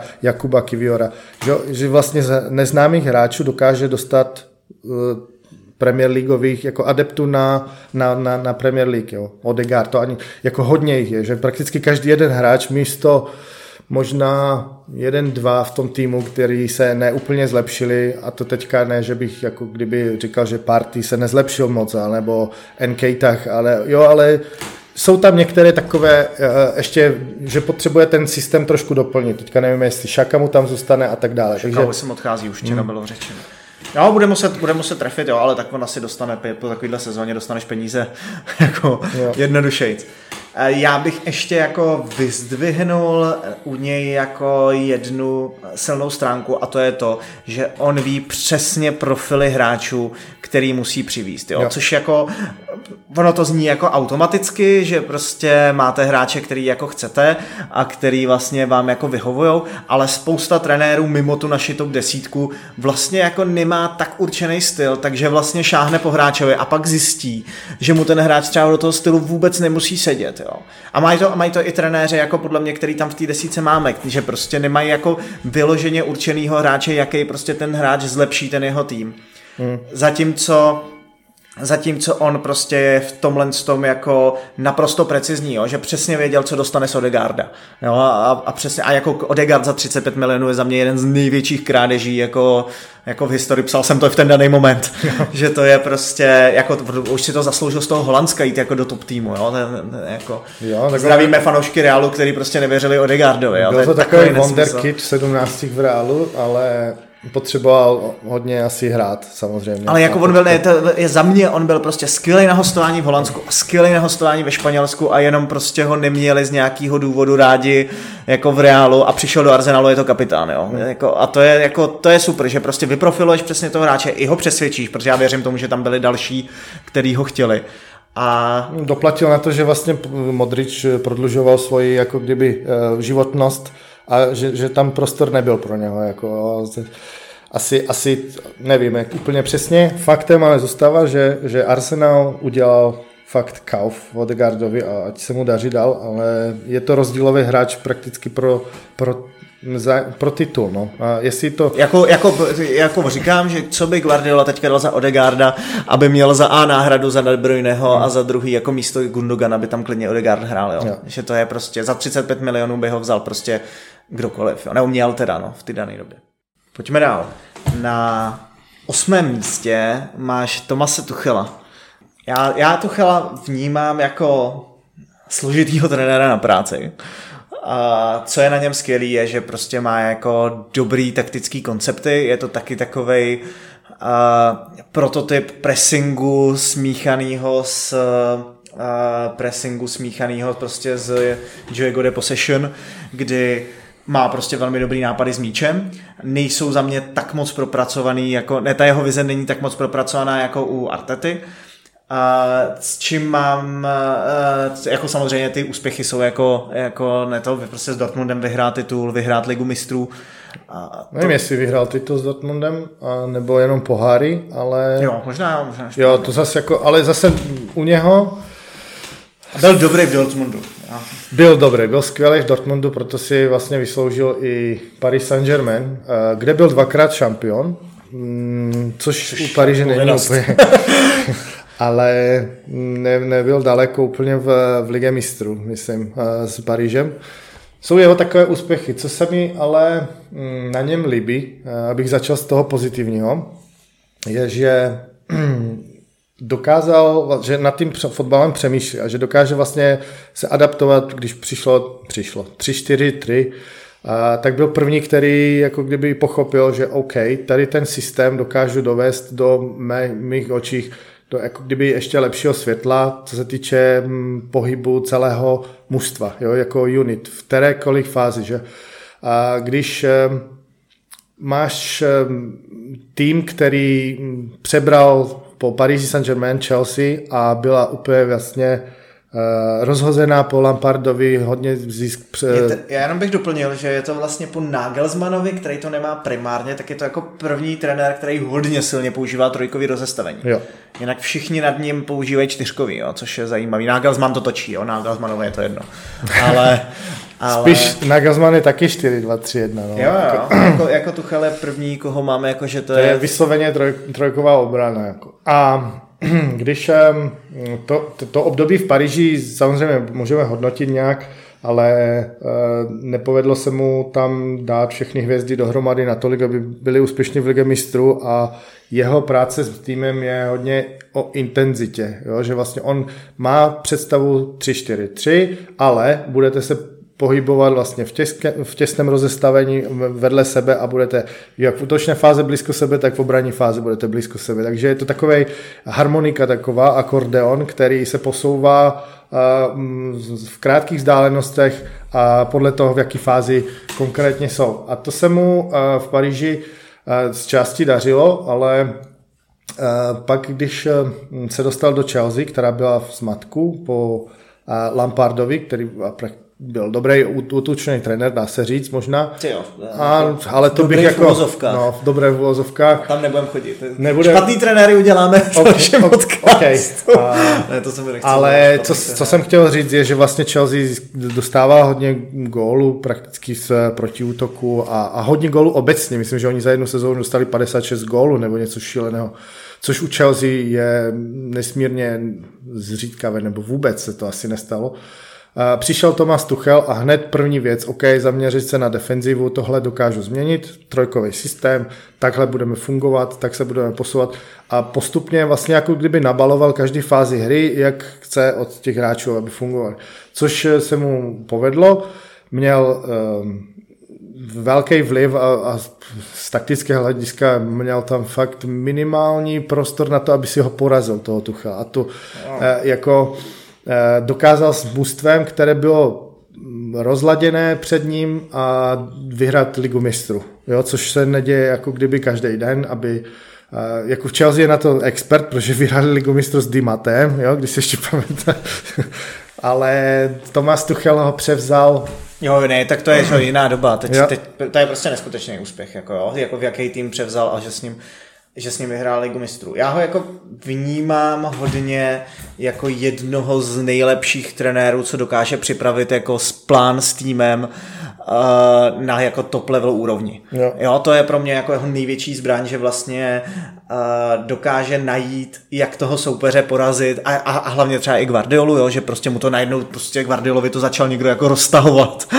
a a dokázal, dokázal jako tyhle ty změny dělat a dokáže dělat dobrý změny v zápase, v tom bude lepší než některý trenéři, který jsme tady probírali, než Arteta určitě, asi než De Zerby a podobně, jo. než, možná i než, než, než Šavy, tak v tomhle tom je pro mě jeden z, z nejlepších na světě, jak dokáže jako manažovat, ty, jak dokáže jako manažovat ten zápas, nebo ne manažovat ten zápas, to už je o změnách v zápase, ale jak do, jako s jakým dokáže přijít plánem do toho zápasu. Jo.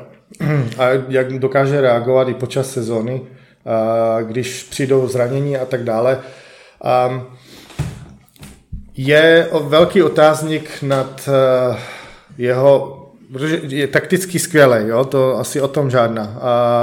Je employable, dá se ho zaměstnat, protože ještě není na konci svého nějakého rytmu, že může si kterýkoliv velkoklub by klidně šáhnul po Tuchelovi, ale mně se tam u něho trošku vadí vlastně, aspoň, ale zase ta komunikace vůči hráčím, vůči tréninku, jako vyžaduje... Jako ve všech klubech, kde, kde, kde vla, byl vyhozený za to vlastně, že jako se nebyl schopný dohodnout s hráčem a, no. a, a, a nebo managementem. Man... Jo, jako úplně ve všech klubech měl prostě problém s tímhle s tím, jo. Do toho, a do toho samozřejmě jako v v PSG uh, už jsou jako pak následně prolínaly spekulace, že vlastně nechává hráče dělat si svoje trény, nebo ne, že jako takhle, to, to říkám špatně, že jakoby staví tréninky pro hráče, aby ty hráči byli spokojení víc, než že by se snažil, že jako vzdal to dostat do těch hráčů, že tam měl jako Messiho, Mbappého a Neymara, ale že vzdal vlastně do těch hráčů dostat nějaký svůj systém a hmm. mnohem spíš řekl, hele, já budu hrát podle toho, jak ty hráči vlastně jako se cejtějí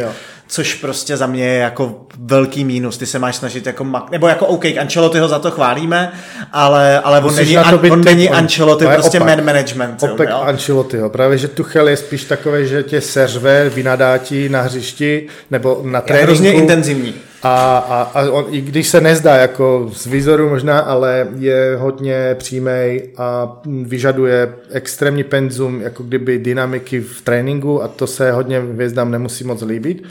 Takže proto já si myslím, že bude mít i možná i problém v Bayernu teďka, v tomhle rozestavení, jak jsou jako teď. Má, jako jeden má skoro největší náročnost tréninku, co jsem kdy slyšel o trenérech. Jo. No.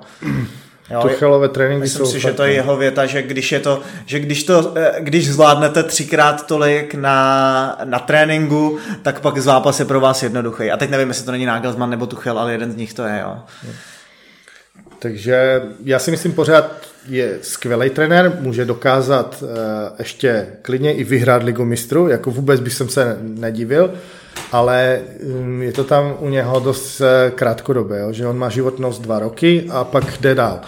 A jestli dokáže s Bayernem uh, do těch dvou let něco vyhrát, bude mít další skvělý angažman, když eh, ho nevyhodí dřív, no, protože on je dost Jako intenzivní. zrovna, když měl Nagelsmann, který je naopak známý jako hrozný nice guy, problémy vlastně jako s hráčem a s vedením, tak Tuchel může být, jako, jako může to být skvělý a může to být taky hrozný průser. Právě, no. u něho fakt nikdy nevíš, jak to dopadne. Jako, jako velká variance. A pojďme na dalšího, ať, má, ať nám neuteče čas. A ty máš tohohle z toho uh, trenéra na devátém místě, Erik ten Hach, a mhm. já ho mám na pátém místě, tak já si jdu obhájet, proč já ho mám tak vysoko. A abych, abych prozradil, není to, není to Manchester United bias, jo? já si opravdu myslím, že on je takhle dobrý. A je to z toho důvodu, že vlastně je to za mě nejlepší kombinace pragmatického a, a jakoby stylistického trenéra. Že jakoby jeho Ajax byl prostě naprosto jako nejlíp fungující stroj, bylo to na úrovni prostě hry s míčem Guardioli, kdy, kdy ty hráči hráli prostě jako trošku, trošku jinak než Guardiola hraje, ale prostě to, jaký ten tým měl plán na tvoření šancí a hrání mezi hry, tak bylo za mě jako na úplně top, top úrovni, taky se s nima prostě dostalo jako strašně daleko v lize mistrů a, a málem, málem úplně nejdál, kdyby, kdyby, eh, kdyby Spurs nedali ten poslední gol, což jako s, s Ajaxem a s rozpočtem Ajaxu je jako naprosto neskutečný a trenéři před ním ani trenéři po něm se k tomu jako ani nepřiblížili. A to je jedna věc.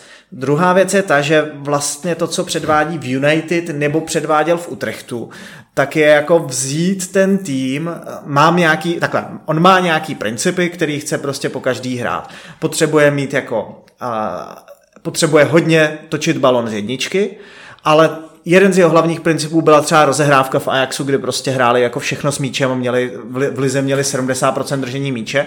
V Manchester United to nejde, tak vymyslel strategii, že hraje jako dlouhý míč a sbírá odražený míče a má jako velmi dobrou poziční hru v tomhle směru. Jo, takže najednou vlastně z, zjistil, že nemá tým na to, aby hrál ten fotbal, který hrál v Ajaxu a postavil dostatečně dobrý fotbal, kdy Manchester United byl expertama typovaný na šestý místo, a mnou byl typovaný na, myslím, pátý místo, tak najednou je to jako třetí nejlepší tým v Anglii, za co myslím, že si zaslouží jako hodně, hodně respektu. A třetí věc, proč já ho mám vysoko, je man management, mm-hmm. kdy jako zvládnout epizodu Ronaldo tak, jak on ji vlastně zvládnul, kdy, kdy jako musíte dávat pokuty Ronaldovi, musíte ho prostě poslat jako do Bčka a podobně, tak to za mě nebylo jako asi, jako málo který trenér řešil jako těžší situace a on je zvládnul jako na 10 z 10 v podstatě. Jo, tak to je za mě za mě jako proč je, proč je za mě na pátém místě a, a, a věřím tomu, věřím tomu, že je takhle vysoko.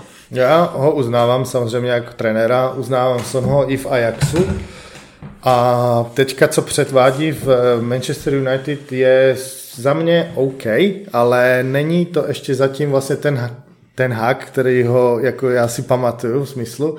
Ale Takže... to vůbec jo, ten fotbal, co teďka hrajou, je jako, jako ten tým je byl prostě postavený pro pro trenéra typu jako breakovýho a tak a jo. on prostě najednou musí jako předělat celý tým. Je dobrý, že jako pět, ukázal na pět hráčů a vlastně všichni se, všichni hráči byli zase dobře vyprofilovaní, že mu jako pomohli. Jo. Což je taky jako velká výhoda. Otázka je, jestli je to znova opakovatelný, protože prostě vzal tři hráče z Holandska a, a Eriksena, který ho zná jako, jako, jako, jako který v Holandsku hrál. Jo.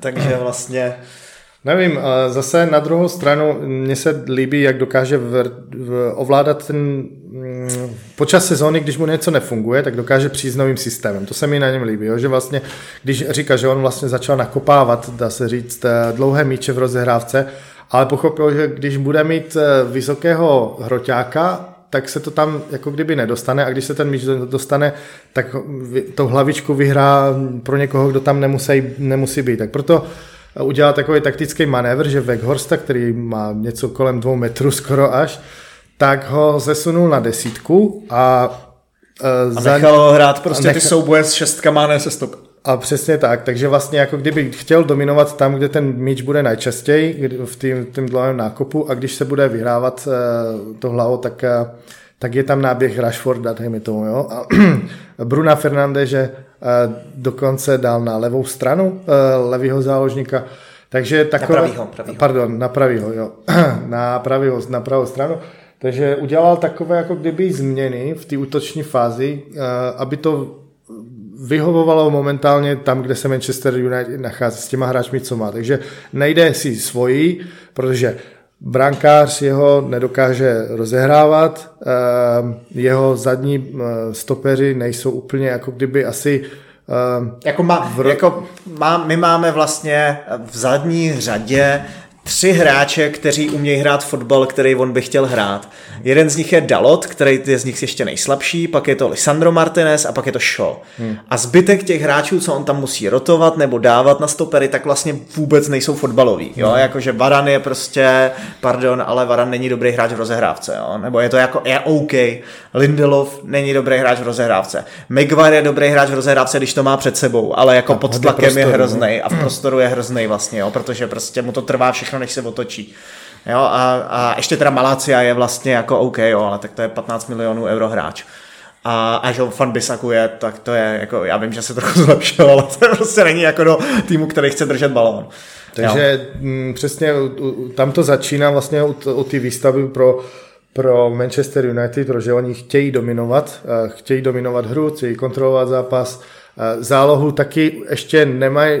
Příchodem Kasemira se hodně změnilo asi možná a právě nevím, jestli to byl jeho přestup nebo vlastně nějaký board Eh, rozhodl, že Casemiro přijde, ale hodně věcí se změnilo právě, že vystužil no, ten já myslím, střed. Že, já myslím, že bohužel, protože to prostě není dlouhodobě dobrý, jo. aby ty trenér řídil přestupy, ale myslím si, že přestupy řídil úplně ten hách. Jo. Jakože to bylo 100% všechno za ně. Jako to je podle těch meny jako i vidět. No. Jo. A jako hlavně ten hák prostě přesně identifikoval, že tam není jako DMko a tak pořídil prostě jedno z nejlepších DMek na světě. Přesně. Takže mm, vypadá to, že když eh, dostane čas a budou mu nahrávat s přestupy, jak by on potřeboval do toho systému, který chce hrát, tak eh, mm, United a s Ten Hagem bude skvělý tým, no, příští sezónu možná už, možná i později, ale a jako když by, když by se trefily prostě všechny ty přestupy, ale jinak ten kádr je prostě hrozný. No. no jako momentálně je to na přestavbu, ale teďka, když se bavíme o něm, Zatím to zvládnu, souhlasím eh, odkočírovat Ronalda a všechny eh, ten jako extempore, které se dělalo okolo United, bylo nadlidský výkon a vypadá to, že to zvládnu dobře, takže hm, tomu dávám kredit. Já ho mám až eh, devátýho a to jenom z toho důvodu, že OK, ještě potřebuje dokázat přebudovat velkoklub, což bude jako kdyby takový klopovský projekt možná, a, a když se mu to povedlo dva, tři roky, a, jak se jo, ale... A jak prostě v semifinále Ligy mistrů je, je prostě uznávám, za mě jako... No, a, to byla... a jakým fotbalem ještě, jo? Jako, a jak, jakým fotbalem a s jakýma hráčema, jo? Daily Blind prostě tam hrál, jako Dušan Tadič, který vlastně jako odešel ze Southamptonu, no. tak měl sezóny prostě s, s neuvěřitelnýma číslama, Haller, který jako byl neúspěšný hráč z Premier League, tak Ve prostě byl, no, byl skvělý v, byl skvělý v Champions League, jo? Já, jako, jako mě, jako já, já jako mám, je to holandská liga. Já mám jiný protiargument která, proti němu. No. Která jako, no, ale tak v Champions League. Jo, jo, jo, jako, jako, byly jako úspěšní dvě sezóny v Champions League. To, to, to beru, ale že mm, dostali se do semifinále, což je super, že Myslím, tam vypadli s Tottenhamem, nebo tak nějak. No s Tottenhamem v gólem v pos, Lukas Moura v posledních pěti minutách zápas, možná posledních třech minutách, jo, jo. jako v breaku. Ale jako předtím vyhráli s Barcelonou jako doma, myslím, že opárník a, ale zase mm, je to... Tak nevím. je to trenér, který nikdy nebyl vyhozený, jo. Ty už tam máš Tuchela, který byl vyhozený třikrát. já ne, hele, já, já, já dám dobrý protiargument proti němu. Jo, zatím United vůbec nemají kontrolu nad zápasama. Hmm. A jakoby už je to jako třeba tři měsíce trvající věc, že United vedou 1-0 proti, já nevím čemu, proti Brentfordu a a ten celý tým jako furt do toho šlape a Bruno Fernandes furt se snaží dávat jako finálky z druhého doteku. Ten tým jako zatím vůbec neumí přepnout do toho jako kontrolovat zápasu ve stylu Guardioli nebo Artety a nebo i Xaviho, jo, že ten tým zatím je jako v tomhle tom nefunguje Uh, jako mentálně, jo? Já si myslím, že jasně, ano, souhlas, tam potřebuješ míst ku Kasemirovi někoho, a ne Freda, který dokáže vlastně... Frankýho třeba, no. Jako, no že... to, by, to by asi bylo takové, uh, co by ten tým zvedlo o, o level výš, no. Kdyby tam měl uh, nějaký box to box, který dokáže mít kontrolu uh, nad míčem. Franky no, plus jako vlastně. útočníka, jo, tak hrem prostě, útočník číslo jedna do sezóny byl s rokem do konce smlouvy Martial, který prostě neodehrál nic jo, a druhý útočí, nebo jako Ronaldo ještě. A, a prostě teď máme Vouta Wenghorsta, což je neúspěšný hráč z Burnley. A, a musí tam hrát a musí tam hrát a musí tam hrát jako že Rashford, který ho vlastně dává z nejlepší pozice, který to jako zvládá, ale není to vůbec jeho maximalizace. Jo. A ten tým je prostě jako mes, jo, vlastně když se, to je jakoby, když Arteta přišel do, do, do Arsenalu, tak to bylo prostě tým ve stejném, ve stejném, ve stejném jako procesu. A trvalo mu to jako mnohem díl, jo. Zároveň jako, jako ten Háka ukázal na hráče a dostal, jo. takže v tom je to pozitivní. Uh, no pojďme na desítku. Desítku máme po, uh, po Ancelotym druhý největší rozpor. Ty tam máš Zinedina Zidana a já ho mám na čtvrtém místě. Uh, mám začít s tím, protože já ho asi znám i líp.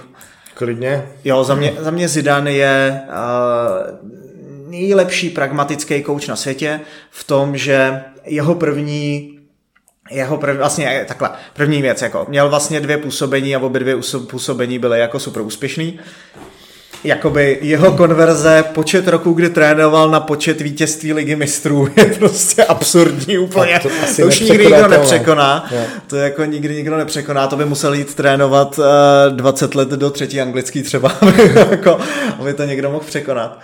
Ale jako za mě, za mě je i jako hrozně podceňovaný v tom, co s tím daným týmem dělal.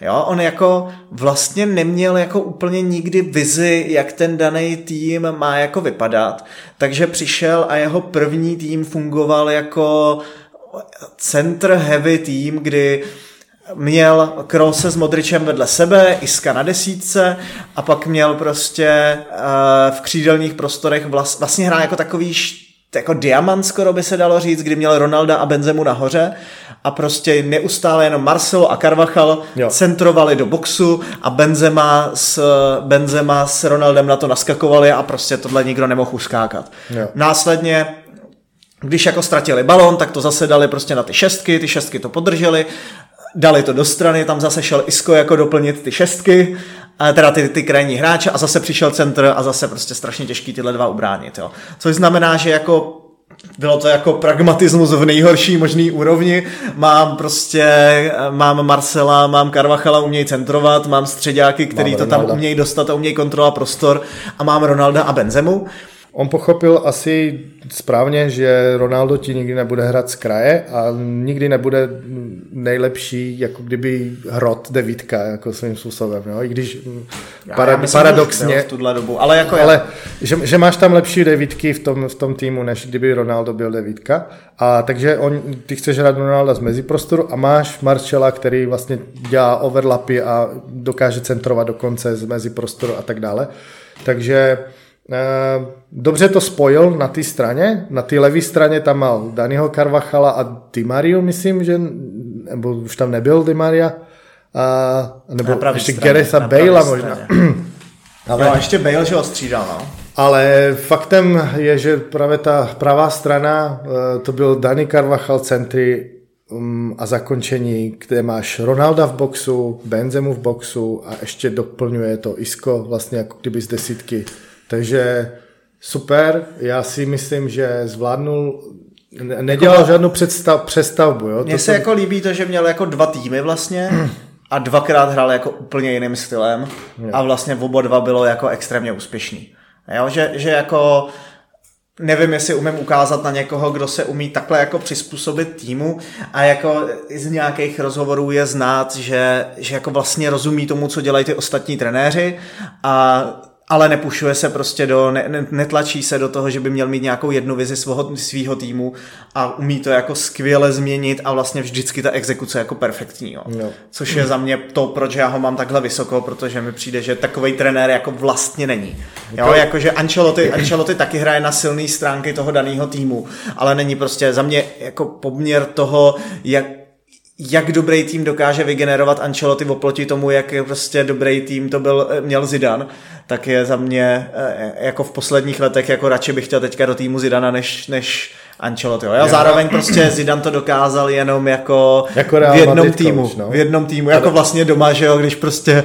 Skončil hrát, nějakým způsobem dejte mi jo, trenéra, ale ne, nechci samozřejmě Zidana nějakým způsobem znehodnotit, nebo co dokázal třikrát vyhrát ligu mistrů v řadě, jako rok po roku, tak to se asi nepovede nikomu nejbližší deset let možná. Ale... Uh, nejbližších sto let možná. Nevíme, no.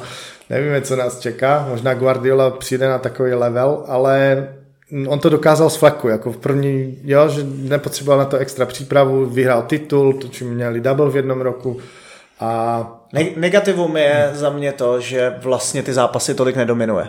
Že jako maximalizuje prostě to, co chce dělat, ale je to jako v zápasech bude mít jako na, na, na, na knockout zápasy prostě, kde musí jako porazit za dva zápasy dohromady, tak prostě se zatáhne, udělá hluboký blok a při, připraví si prostě pár svých situací, které jako budou precizní. Hmm. Jo, já pamatuju, fina, jakoby v jednom tomhle tom týmu to přesně bylo o tom, že jako extrémně hodně, ne, neřeknu, co to bylo za ročník. Jo, proti Juventusu, no to je jedno, to stejně si nespomenem přesně ročník. Mm-hmm. A on prostě bylo finále ligy mistrů a on celou sezónu centroval na Benzemu a na Ronalda a ve finále ligy mistrů začali hrát ostrý balony po zemi do boxu, nedali snad ani jeden centr a prostě vyhodnotili si, že Bonucci s Kielínem a ještě, nevím, kdo tam tehdy byl, ale prostě, že jsou jako pomalí a že vlastně na ně nemůžou nikdy centrovat, protože prostě nedají góly z centru a budou je a, a začali prostě ve finále ligy mistrů úplně přepli strategii a začali hrát vlastně jakoby jako cutback breaky, jo, nebo, nebo jako laterální prostě míče po zemi do boxu. Mm-hmm. Jo, a to prostě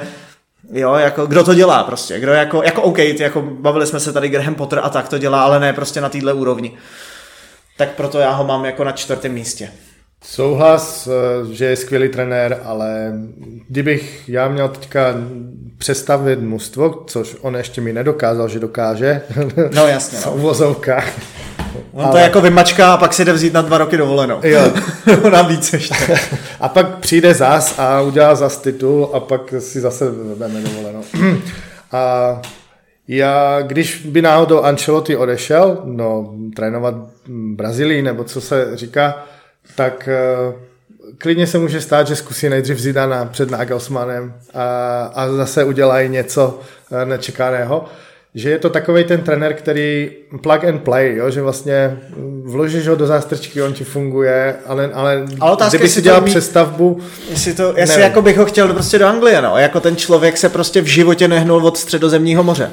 No, možná, ani možná, hrál, možná on nemá ambice. Nikdy, jako on nikdy, jako že, že, že, ten člověk nešel ještě do PSG, co, když je to prostě francouz, protože je ve, v Paříži je moc zima. tak prostě, jako vlastně Asi nevím, tak, no. jestli bys ho v Anglii, jako, jako, je to, jako je to je prostě obrovská neznámá, ale zároveň je prostě nutný respektovat to, co s tím týmem dokázal. Přesně kvůli tomu, no, že vlastně on si říká, jestli chce být trenérem Reálu nebo nechce a pak nemusí dělat nic a je to týpek. Takže ještě nevzal to... francouzskou repre. No, možná jeho žena chce zůstat v Madridu, nebo nevím, těžko říct. Ale ty ambice asi možná mm, nemá takové, že obletět celou Evropu, jak Ancelotti vyhrát s každým titul v každé lize. Mm, už by se to dělo asi možná. Já, bylo by to zajímavé. Bylo by to zajímavé. To bych no. asi taky chtěl vidět. Zidana jako fungovat v nějakém jiném Jo, je to prostě, no. měli bychom víc informací o tomhle, na tomhle tom Takže kvůli tomu u mě je níž než, eh, než top eh, v tomhle smyslu. No. Jo, já další tu pětku asi přečtu už jenom, eh, aby jsme, aby jsme netahali tolik času. Ty tam máš pak Hansi Flika na jedenáctém, já ho mám na dvanáctém, tam se jako velmi shodujeme. A pak máš na 12. Antonia Conteho, já ho mám na 14. Na 13. máš Unai Emeryho, mm-hmm. toho já mám, myslím, výš teda, toho respektuju víc. A, a pak je tam ještě Luciano Spalletti a Diego Simeone 14-15. Mm-hmm. Já jsem tam dostal uh, ještě Pošetína a Igora Tudora jako, jako za, za, zastánce téhle školy. Tak pojďme je prostě rychle projet. Hansi Flick co udělal po převzetí Bayernu a když se nedařilo Kováčovi mm, z toho mužstva prakticky nic dostat, bylo něco úžasné. A to je nejen z toho, že vyhrál no to není titul. jeden z nejzábavnějších fotbalů, jako co jsem kde viděl. Jo? To je... Eh, nejenom z toho, že vyhrál titul nebo mm, podobně, ale ligu mistrů. Eh, mně se začalo, že vlastně on začal dělat ty změny, které Uh, udělali z Alabu invertovaného uh, beka z Láma, jako pochopil, že on to nebude nikdy centrovat, že jako je lepší DMko, DMko než, než co, jo? že vlastně Hansi Flick byl ten, který se nebál udělat takový změn. Měl hrozný respekt uh, s tím, že vlastně byl mistr světa jako asistent jo, Joachima Lova, ale všichni ho poslouchali. Aspoň mám pocit, že vlastně ty hráči Bayernu mm, u nich měl respekt a se stotožnili s tím, co chce hrát. A bylo to entertainment, no, bylo to skvělý Bayern Mnichov, no, takže v jako já asi mám... nejlepší protiútokový tým s Klopem, který jsem kdy viděl, ale Klopa, Klop je taky protiútokový tým, ale Klop má víc jako, jako asi, nej, já, asi jako Klopp je pro mě víc nebo hře bez míče, takže za mě to byl nejlepší protiútokový tým, který jsem kdy viděl, možná ještě jako Mourinho v Real, ale to je prostě hrozně daleko.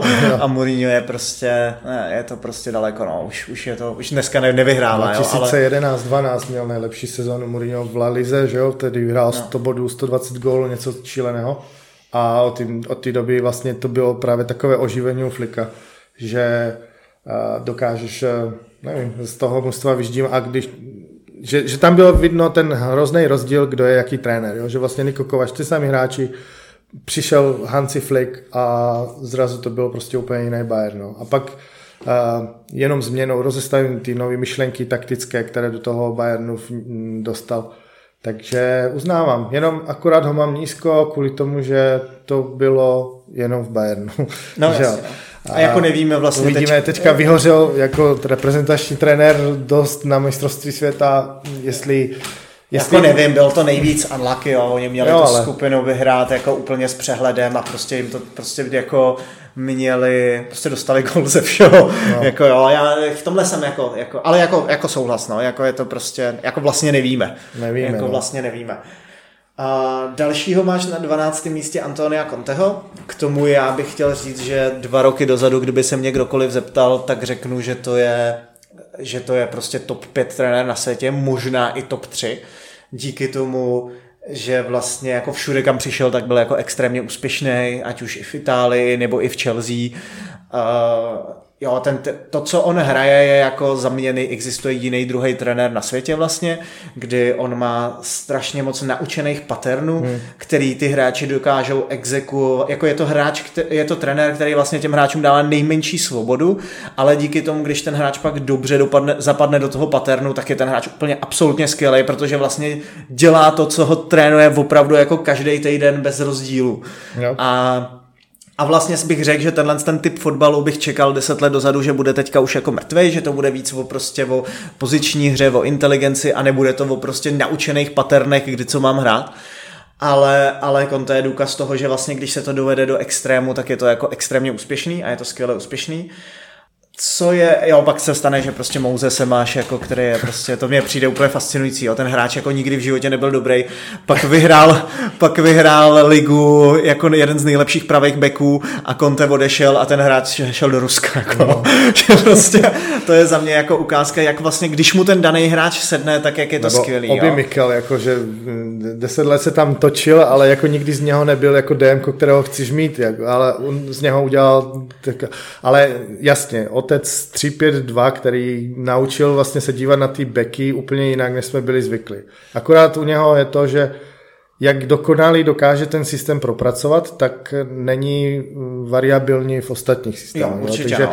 vlastně celý ten klub, když si nakoupí hráče přesně na tu jistou pozici a ono se stane, že to nějak nefunguje, tak nejsou flexibilní natolik to změnit. Protože jednak nemají personál a druhá věc, že Conte je paličák natolik, že on nebude ustupovat z těch svých zásad. Jakože to možná trošku limituje, proč není výš jako skvětový trenér, ale... A jako byl, že jo? On jako jo. byl, jako já spíš mám problém s tím, že jako u něj mám možná ten špatný recency bias, že prostě mi přijde, že už je jako řekněme find out, že už jako všichni vědí, co proti ním bude dělat a díky tomu, že to jsou navíc ještě jako paterny, tak prostě se to ty, ty, ty soupeři to umějí jako dobře, dobře predikovat. Jo. Takže následně prostě nevím vlastně, a jako je možný, že to je jenom, že to je jako Premier League, že prostě v Premier League už je tak dobrá jako skupina trenérů, že vlastně dokázali jako, vychytat i Liverpool. Doka- dokázali jo? vychytat, co prostě proti němu dělat a, a dokázali vlastně ten systém jako rozebrat a v tom fotbale se vám stane, že jako, tři,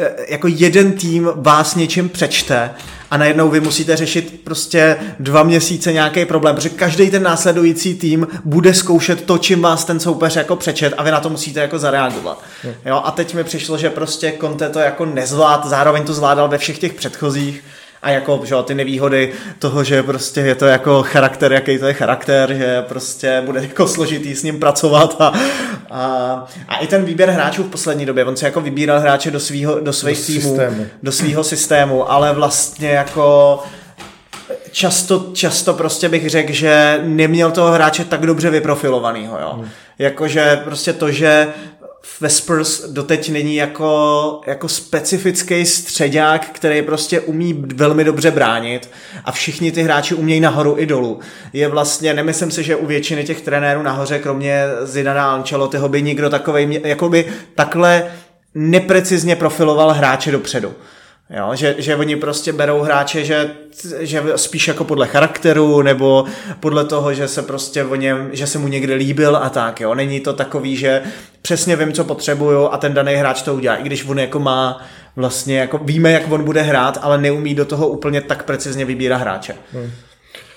Jako teďka Tottenham je poskladaný na jeho vzor, nebo Pedro Poro, co přišel posledně, vlastně jako to je typický hráč, který umí tu jednu pozici v tom systému a uvidíme, jak bude fungovat dál, že vlastně když si postavil vlastně svůj tým eh, a pak odešel z niceho nic, nevíme proč, ale byla tam... Jako ty hráči byli zvláštní, co dělali, za mě to bylo hmm. prostě jako zrovna, zrovna Pedro Poro je za mě ukázka prostě úplného jako kroku vedle, no. Hmm. Jako je to, je to prostě dělali jako, no, jako, ale tak to možná mohlo být řízení jako Tottenhamu, ale No, jako jinde, jinde všude byl úspěšný, ale otázka je, jestli nebyl úspěšný s ničím, co je jako vlastně odcházející fotbal. Tak on měnil ten, on byl vlastně jako kdyby zakladatel, než zakladatel, on přišel z 3-5-2, když všichni hráli 4-2-3 nebo 4 1 já, to, jo, já nemyslím tohle, já myslím to, že to má jako fakt extrémně postavený na, na paternech. Jo, že, že jako vlastně všichni hrajou z jedničky jeden dotek a ty hráči se jako moc nerozhodujou a že ty hráči si moc jako nemění, nebo jako mění pozice, ale jenom jako připraveně a jako naučeně a není to o tom, že ty hráči prostě najednou ti někde vyplave hráč v prostoru, kde nemá být, protože to se u něj vlastně jako neděje vůbec. Že jako, že jako ten jeho systém už jako vlastně, myslím si, že ho už většina tuší, nebo jako, tak je tady prostě hrozně dlouho a nemění se, jo. Tak to je, to je za mě to, jestli prostě jako věřím tomu, že kdyby teďka šel do Juventusu, tak bude zase vyhrávat, ale nevím, jestli už to prostě, že bude vyhrávat jako v Itálii, protože italská liga prostě nemá zase tak kvalitu trenéru, ale nemyslím, jako už mám jako pochybnosti, že když ho dáš prostě do týmu v Anglii, že to bude fungovat. Hmm, Což jsem taky, prostě čtyři, nebo dva roky dozadu, čtyři roky dozadu určitě ne, ale dva roky dozadu jsem tyhle pochybnosti neměl. Jo? Dva roky dozadu jsem si říkal, že ho nechci do United díky tomu, že to je prostě, že to je, že ten tým jako pro něj není vůbec postavený a že to jako není budovatelský trenér, ale ne kvůli jako kvalitě. O kvalitou mi přišel, že to je prostě jeden z top 3 nejlepších trenérů na světě. Jo, což se což ubírá. Uh, dál Unai Emery, jako já myslím, že k němu se nemusíme moc zastavovat. Prostě neuvěřitelně úspěšný všude, kromě Arsenálu a Bůh ví, jestli to v tom Arsenálu šlo jako dokázat. Po Wengerovi dostat židli v Arsenálu bylo hodně těžké pro něho, ale určitě bych jako nelámal hůl nad ním Kromě toho to dokazuje teď v Aston Villa, jak dokázal pozvednout po Gerardovi. Takže i ten anglický fotbal mu docela vyhovuje. Není to tak, jako kdyby, že je šitý jenom na míru prostě nějakého Villarreal nebo Sevilla nebo něco v španělské lize. Ale vyhrát čtyřikrát Evropskou ligu je taky topka. A anglická liga vypadá, že mu sedí, takže je adaptabilný. A jako... Já si myslím, že má potenciál být klidně jako mezi top uh, trenéry, ale momentálně ještě tam jako není. Potřebuje, potřebuje lepší tým a než, než je Aston Villa a dokázat, že dokáže hrát i ligu mistrů a podobné věci. No. Ale... Já, já, myslím, že já teda vůbec nemám problém s tím, že by, do, že, že by nedokázal hrát ligu mistrů. Já myslím, že to je jeden z nejlepších trenérů, který se přesně, Pohárový, jo. jak jsme říkali, jak jsme říkali, že dokáže najít přesně to slabé místo, který jako v tom zápase využije a zároveň nevzít vůbec žádný rizika, tak v tom je jako skvělý. Já spíš nevím, jestli dokáže jako vybudovat dlouhodobě nějaký klub, protože v Sevě tenkrát měl jako Monči Mourinho, který je prostě bra, dlouho byl braný jako nejlepší sportovní ředitel na světě s nejlepším citem pro hráče a následně jako nikdy vlastně, já moc neznám teda to jeho poslední Španělsko, ale Villarreal. Villarreal, ale jako neznám vlastně, jako vím, že v tom byl úspěšný, jo, ale nevím, nevím, neviděl jsem ten Villarreal dostatečně, abych mohl udělat nějakou tu, uh, nějakou jako hlubokou analýzu ale obecně jako byl prostě všude, kde byl, tak byl jako úspěšný výma, výma jednoho klubu, což je prostě potřeba respektovat a, a umí prostě najít slabý místa toho týmu. Jo? Je to jeden z těch jako praktických trenérů víc než těch stylových. A dál máme trenéra, kterýho já se ne, vlastně, vlastně jako neznám tolik, nebo jako znám ho, znám ho prostě z nějakých historických týmů, ale neznám ho aktuálně. A to je Luciano Spalletti. Já jsem ho zaradil do rebríčku nejlepších 15 kvůli tomu, co se udělalo v poslední sezóně víceméně. A, a to, jak dominoval vlastně s Neapolem jak italskou ligu, tak eh, byl hodně úspěšný v Ligue mistrů. Jak dokázal vlastně z no-name některých hráčů, který tam buď přišli, uh, anebo už v tom klubu byli, teďka mám na mysli Lobotku, a dostat na maximum něco, co mm, nedokázal žádný vlastně jako kdyby nejenom trenér předtím, ale že i z těch hráčí prostě nebyli nějakým způsobem už prodatelný dál eh, do nějakých velkoklubů mm, a, a, a vymyslel na nich systém, který a, prostě skvěle fungoval příchodem a, Kvary a mm, stopera, teďka nechci zkomolit jeho jméno, Minjun, jo. Nechtěj to po mně. Jasný, ale taky Kvaraš Kilian, nebo jak se jmenuje, to jsou takové šílené jména pro... pro. Maradona, to nám stačí. říká v Itálii.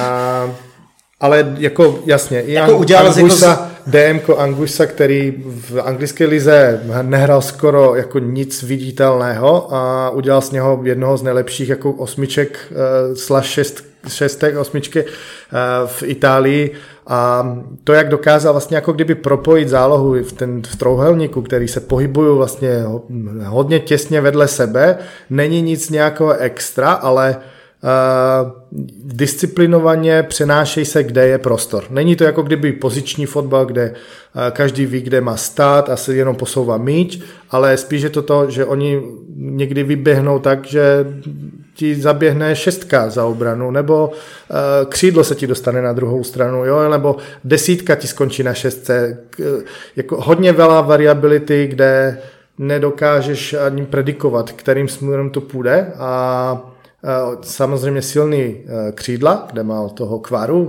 jeden z nejlepších driblerů momentálně asi na světě. A samozřejmě Viktor jako hroťák, takže ten má skvělý ročník, ale dokázat vlastně z Lobotku a Angusi dostat jako kdyby k ovládání střede pole a nejenom jako v italské lize, ale v Ligue mistrů, je podle mě mistrovství, jo? že uh, máš hráči, který uh, jsou sice dobří, ale ne tak, že by jako kdyby vynikali ve velkoklubech. A on, on to nějak dokázal. Uh, odešli mu, vlastně Kulibali mu odešel za, za obrany, dokázal ho nahradit. Takže i když historicky on je už v hře dost dlouho, dá se tak říct, je to, takový, je to taková ta jedna sezóna, co prostě je může to, být co mu jako to, ale a, a, taky se vyjadřoval, že vlastně už to není o formaci, už to není o possession football, je to o nějakým mm, hledání si místa na tom hřišti a vyplňování ho Což zně tak trošku vágně, já nevím úplně, co tím přesně myslel. Já, jakoby, já jsem to ale... čet, mně, mně přišlo, že prostě hrozně moc vnímá na to, že chce dostává prostě hráče do nějakých prostor, kde prostě ty hráči jako budou nejlepší, ale není to jako... Okay. Ne, ne, nepřijde mi, že to je já jsem viděl pár zápasů, já fakt tady nemůžu dělat to, ale, ale přijde mi, že to je právě o tom, že jako přesně dokáže na zápas změnit a dostat hráče do, do, do prostoru, kde ten hráč se normálně neobjevuje a najednou ho, najednou ho prostě někdo nenabral, protože tam nikdy ten hráč nebyl. No, taková nepředvídatelnost se na něm, jako to se mi líbilo. Uvidíme, jak Neapol, jestli bude, ale momentálně vybudoval skvělý tým, který fascinuje svoji útočnou, ale i obranou hrou, takže kvůli tomu ho mám na 14. místě jako jedného z nej. Na 15. máš Diego Simeoneho.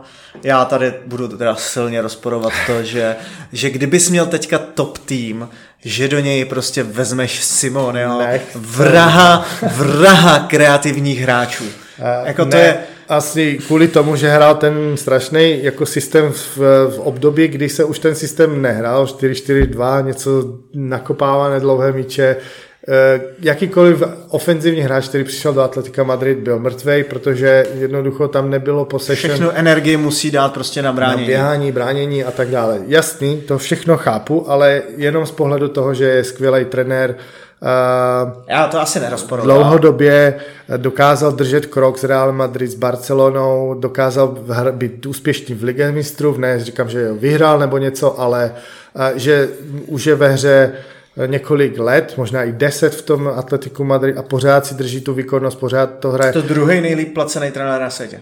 To bych vůbec jako se tomu nedivil, kvůli tomu, že Já bych Atletico, jako- Atletico Máme ho na, máš ho na 15. No. Ale už v poslední sezóně, teda té, která momentálně bude končit, uh, už se dokázal měnit, už dokázal hrát se třemi obránci, dokázal jako kdyby mm, dávat tomu nové myšlenky, eh, i hráči, já, které já tam... jako moc nerozporuju ty myšlenky, já rozporuju to, že vlastně je to v tom našem seznamu jediný trenér, který jako přemýšlí furt negativně který jako přemýšlí o tom, 1-0. jak prostě, no a jako nejenom 1-0, ale jak vlastně zničit toho soupeře, aby ten soupeř nemohl nic udělat. A není to jako, že on chce toho soupeře jako do něčeho dostat. Jo? On prostě si sedne do středního nebo až hlubokého bloku, je prostě tak extrémně kompatní a ty hráči jsou jako, jako nikdo jiný to neumí takhle naučit. Jo. Jako nikdo jiný neumí, možná Guardiola, jo, kdyby tohle chtěl hrát, ale nikdo jiný neumí naučit ty hráče takovýhle prostě zodpovědnosti, takovýhlemu rozhodování prostě dobrýmu, defenzivnímu, v tomhle on je prostě jako nejlepší na světě, ale je to na mě tak strašně jako negativní fotbal, kdy vlastně necháš soupeře dělat to, co on chce dělat, protože on stejně narazí do toho tvý, do té tvý vlny hráčů kompaktní a ty pak z toho chodíš do breaku a on už teda teďka má už i nějaký strategie, jako kterýma Jo. dokáže, jako nejde to jenom bez toho, jo, ale tohle pro mě ten trenér jako vzývá a za mě je to prostě, oni jako dělají velký přestupy už poslední tři, čtyři roky a on prostě ty ofenzivní super talenty zabíjí úplně. Jako, ty, Ty... Za Griezmana on pochopil. No, tak Jediný, dobrý, jako, jo. jako to je ale jeden z mála, jo, ale Joao Felix prostě to, to byl jeden z nejdražších hráčů na světě a prostě, a prostě on ho chudáka nechá běhat prostě, jako... Ale to byli někdy i Coutinho, že jo, vlastně nechci jich porovnávat, ale zase jsou, Joao Felix je skvělý určitě, ale jestli on narazil jenom čistě na to, že Ale těch hráčů je tam jako, jako, jestli někdo se chce podívat, o čem mluvíme, tak projeďte si prostě seznam přestupů za posledních šest let atletika, jaký tam byli super talenti prostě dopředu a vlastně nikdo z těch ofenzivních hráčů se jako, nebo je jich velmi málo, který se vlastně jako reálně udělali kariéru, jo? protože prostě on po nich chce, on rozvíjí tak moc ty defenzivní stránky těch hráčů, že je v nich vlastně zabíjí to, v čem byli skvělí v tom, v té ofenzivě. Jo, a tomu prostě já neodpustím. A nikdy by, a podle mě bys ho, podle mě vši, my máme ještě připravených dalších jako pár trenérů a podle mě všem těm trenérům to dal radši než Simeone o ten tvůj tým. asi, asi, asi taky bych eh, šel po někom, kdo je méně zkušený, ale má progresivnější útočné nějaké uh, ideje, protože fotbal, fotbal jako je krásný, když se dávají goly a, je, a hezky se na to dívá, ale eh, Já to jako žebříčku je jenom kvůli tomu, co zatím dokázal a jak Já jako to jako určitě je jeden, anebo patří se o něm debatovat jako jedním z nejlepších trenérů na světě. Neříkám, že je to prostě ten uh, inovátor, který zítra bude v Realu Madrid, nebo mm, tam, tam určitě ne, ale jako v nějakém velkém týmu, který, eh, který vlastně zvedne a vyhrá s nimi ligu mistrů. To, to si taky nemyslím, ale patří mu respekt v tomhle smyslu. Já bych ještě teda zmínil jednoho trenéra, kterýho já mám v seznamu a ty ne. A přijde mi důležitý ho zmínit a to je Pošetino, kdy za mě Pošetino je jeden z lidí, který dokázal vybudovat, vybudovat vlastně sám Guardiolovi konkurenční tým. Což je pro mě za to je jako velký respekt. Dokázal to vybudovat z hráčů, který to jako vlastně vůbec neměli dělat.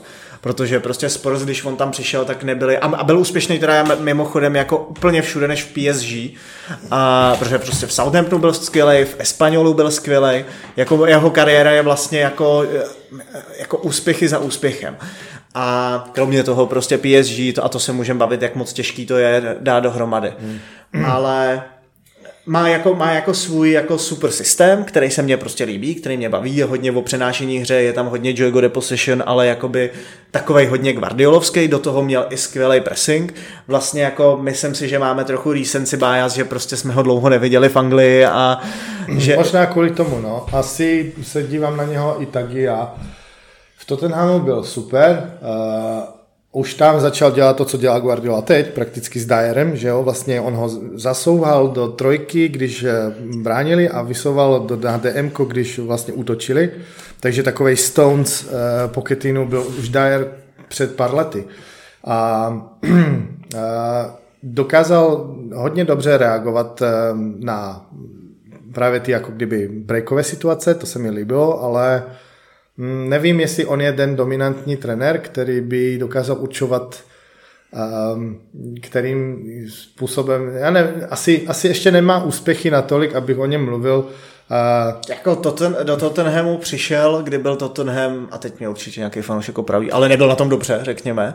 A, a následně byl... Nějaký pátý, čtvrtý, nebo ne, ani možná ne, ani pátý, ne, šestý. Nějak. Spíš tak a spíš jako byl jako podle mě rád to pátý, šestý, že to byl takový ten tým, co tam jako dlouhodobě nakukoval, ale vlastně nikde to. A Pošetýno z něj udělal tým, který byl jako jasně druhý nejlepší a prostě dostal se s ním do finále ligy mistrů a jako, jo, to je, a, a udělal to s hráčema jako Ali, jako Rose, je, jo, to prostě on dostal jako z hrozně prostě, a ještě pak o ty hráče jako přicházel, hmm. jo, jako za, za, mě to je prostě to, co tam předved, bylo jako skvělý.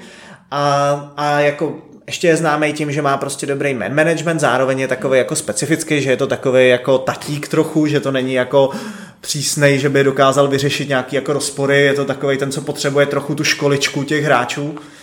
A ale jako za mě je to prostě jeden z nejzajímavějších, jako, jako myslím si, že by prostě, že čekám na tu Chelsea, jo, to prostě tam je spousta mladých hráčů, je toho moc, on prostě bude muset do toho říznout, bude muset být agresivní na začátku, což mi k němu moc nesedí, Právě. Ale, ale zároveň jako prostě on má rád mladý hráče a mně se hrozně líbilo, že vlastně to, co vytvořil, bylo, že měl jako styl hry, který prostě se nezměnil ani o trochu při změně rozestavení. Že jako ty hráči dělali pořád ty stejné věci, jenom prostě posunul, posunul třeba krajní beky veš, když měl trojku. Hmm. Jo, a to je na pro mě jako to je pro mě jako vlastně hrozně, hrozně zajímavý, že někdo má jako vizi svého fotbalu, který byl postavený na fyzikálnosti i vlastně inteligenci, je to takové od všeho trochu ale ale když ten systém prostě, když změnil, ne, nezměnil systém, změnil rozestavení, tak najednou ten tým fungoval úplně stejně. Jo. No. To je právě na tom skvělé, že on dokáže přemýšlet a, i nejenom jako rozestavením, ale funkcemi těch hráčů. Takže to je prakticky jedno, v jakém rozestavení on nastupuje a v jaké fázi se nachází. Ty hráči dělají přesně to, co mají v té konkrétní fázi, v bránění, dejme tomu středu hřiště nebo defenzivní to defenzivní třetiny. A má skvělou organizaci defenzivy. On, když si říkal, že Pep Guardiola eh, byl první, nebo si neviděl 4-2-4 pres, tak Pok ho měl už vlastně jako kdyby s Tottenhamem často. Okay, okay. Jo, takže uh, že on přichází s novými věcmi, to se mi líbí, ale jak říkám, prostě přišla tam fáze, kdy odešel do Paris Saint-Germain, pak ne, Jako není to vůbec pragmatický trenér. No. Mm, jo. Není vůbec jako, že se mu stane, on jako umí, umí najít vizi, ale není to vůbec, hele, tady potřebuju prostě, já nevím, tady mám jednoho hráče, tak potřebuju ten systém otočit k něm, pro něj, jo. aby ten hráč byl dobrý, jak to on prostě vůbec nedokáže. No já to právě je... toho se bojím i teďka, sorry, to skáču, a že jak to dopadne teďka v Chelsea, protože když on bude chtít hrát právě to svoje 3, 4, 3 eventuálně, a, a bude mít jako kdyby toho zasovacího stopera, kterého tam nemá, protože Enza nemůžeš dát do, do obrany a zase Kovačiče, anebo... Tak on měl jako i vývoj v těch, v těch věcech, jako... Nevím, ale jako... Jako on... spíš, spíš, co mě děsí, je, že měl vždycky zkušený stopery. Jako vždycky měl stopery, který se prostě uměli rozhodovat, jo. A teď máš teda Tiaga, Kulibaliho, ale Kulibali prostě vypadá, že na to nemá fyzicky. No, jo, bad, poproti Tiagovi. A mladý ten Badiašvili. A, a, a, máš tyhle ty mladý, kteří jsou prostě jako otazník, Čau, jo. Jako on třeba Davidsona Sancheze udělal vlastně úplně skvělýho jako ruční, za, ruční záchranou brzdu, no. když prostě Aldevajdovi a Frtonchenovi utek nějaký hráč, ale vlastně jako v tomhle tom je to pro mě největší otazník, On byl jako je pro mě jeden z mála trenérů, který dokázal Guardiolu porážet, porážet jeho vlastní hrou. Hmm. Vlastně, že ať už pressingem, tak prostě, tak hrou na míči, že vlastně tam bylo jako úplně všechno do maxima, ale fungovalo mu to takhle dva roky. A pak se mu to rozpadlo jako klopovi, jo. A druhá věc je ta, že vlastně ve všech týmech, kde byl, tak potřeboval chvilku, aby do toho dostal ty svoje věci a prostě známe Chelsea. No, no já si právě taky myslím, že bude to flop eh, v Chelsea, že se mu to nepovede asi, ale budu rád, když se budou milit.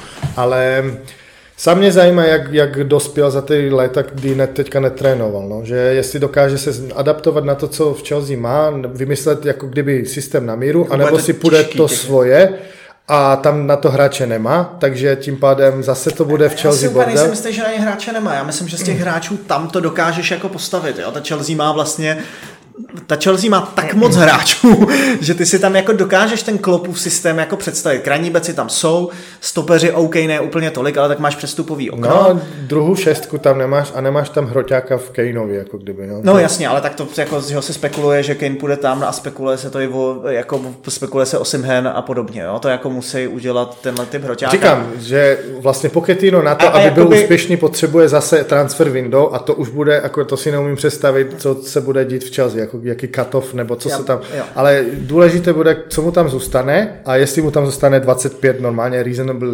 manager, jako že, které hráče, které dokáže ustát 25 hráčů a ne 32 nebo kolik tam jich mají teď a že to dokáže nějakým způsobem svůj styl do nich dostat. A nebo přizpůsobit tomu, jaký mu tam zůstanou. To Jo, zase jo. jako taková hodně neznám a kvůli tomu si ještě nemyslím, že je ten level jako, že v té hře mimo Paris Saint-Germain, kde vyhrál titul, myslím, a, tak, že něco ještě takového dokázal, abych ho považoval úplně tam jako Jo, top. jako bude to, je, je- já si myslím, že prostě může být to, že to prostě bude trvat dlouho naučit tu Chelsea, to může být hlavní problém. Ale myslím, že to není dostane prostě. No možná jo. No. Otázka, jaký tam jsou základy, jo? Lampard ti hráče moc nenaučí. A jako Graham Potter zase jo, asi, no. No, já, mysl, já jsem ještě poprosil, aby jsme každý udělali uh, seznam pěti hráčů, který jsou jako upcoming. Trenér. Eh, teda trenérů, který jsou jako, který vlastně čekáme, že se do toho seznamu můžou brzo dostat. Jeden z takových upcoming nebo trenérů, kterých si myslím, že budou hodně úspěšný, je Ruben Amorim, momentálně trenér Sportingu Lisabon.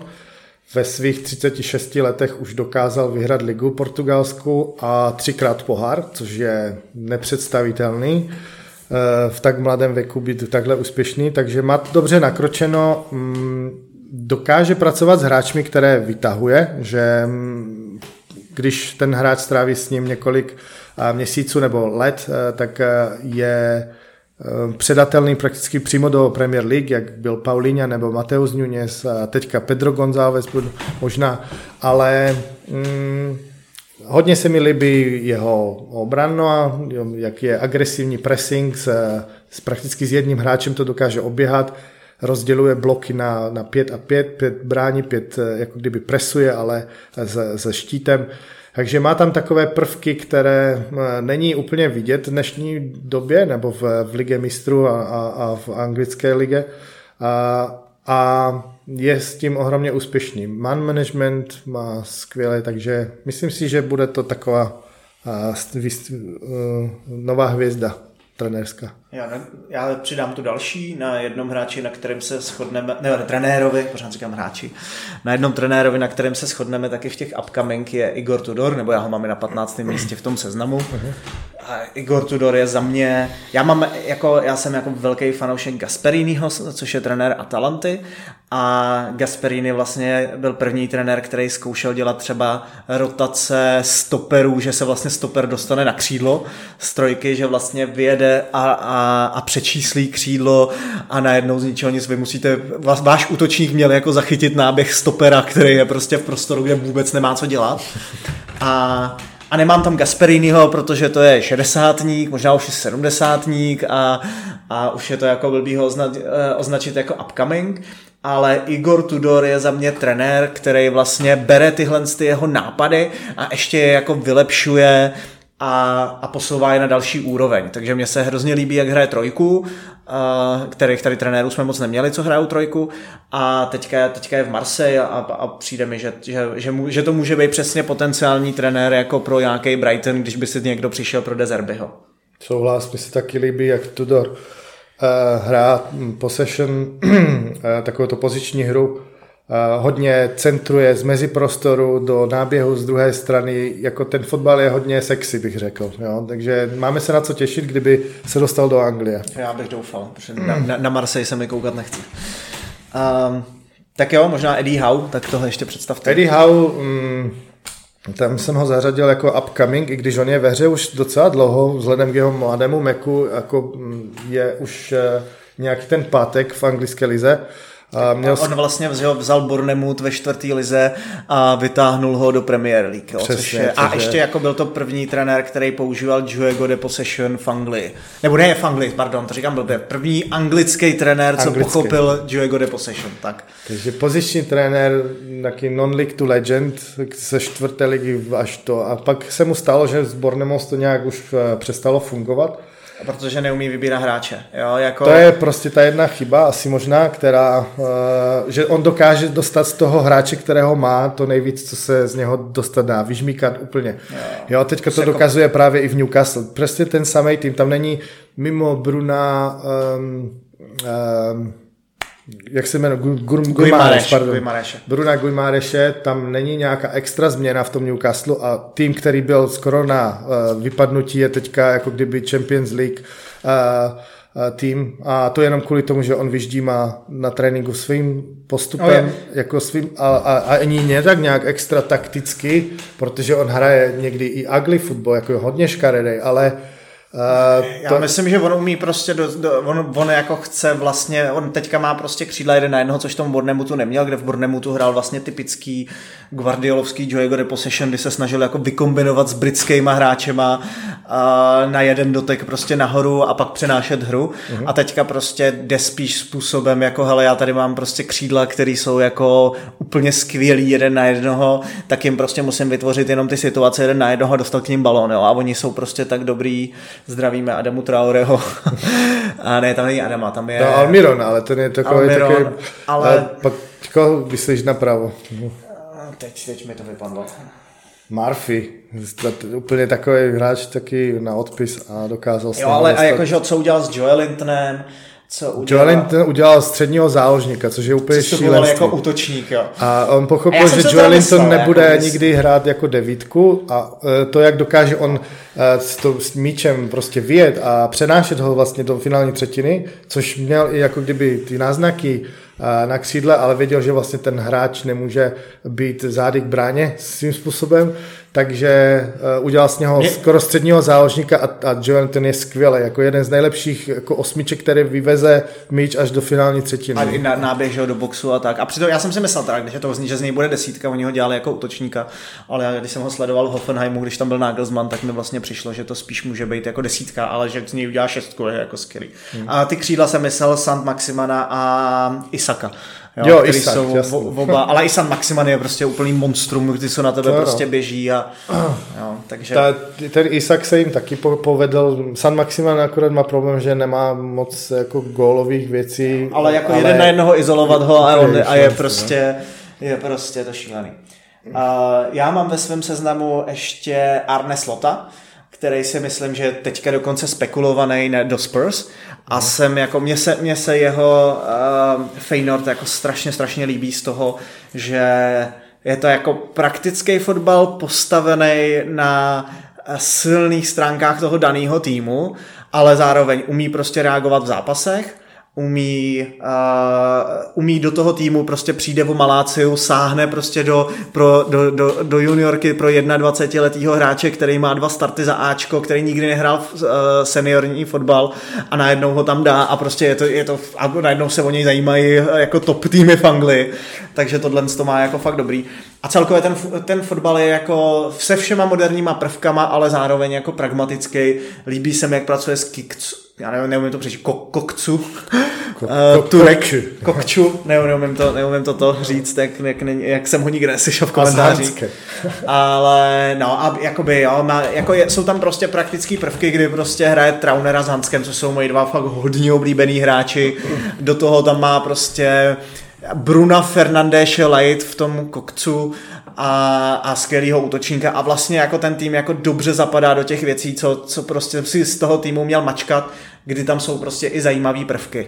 Já, já se na ně hrozně těším, až dostane jako lepší tým, jak, jako co bude schopný vybudovat. No. Ono se spekulovalo, že i do Tottenhamu, že eventuálně by mohl přijít, tak uvidíme, ale Arneho Slota nemám až tak nakoukaného úplně, ale líbí se mi prakticky ten progres, co jsem pár zápasů viděl na Feynordu. Je to zábavný fotbal. A je to zábavný fotbal, no. Takže tak. Ještě, ještě mám, ještě dva tady má, tři tady máme.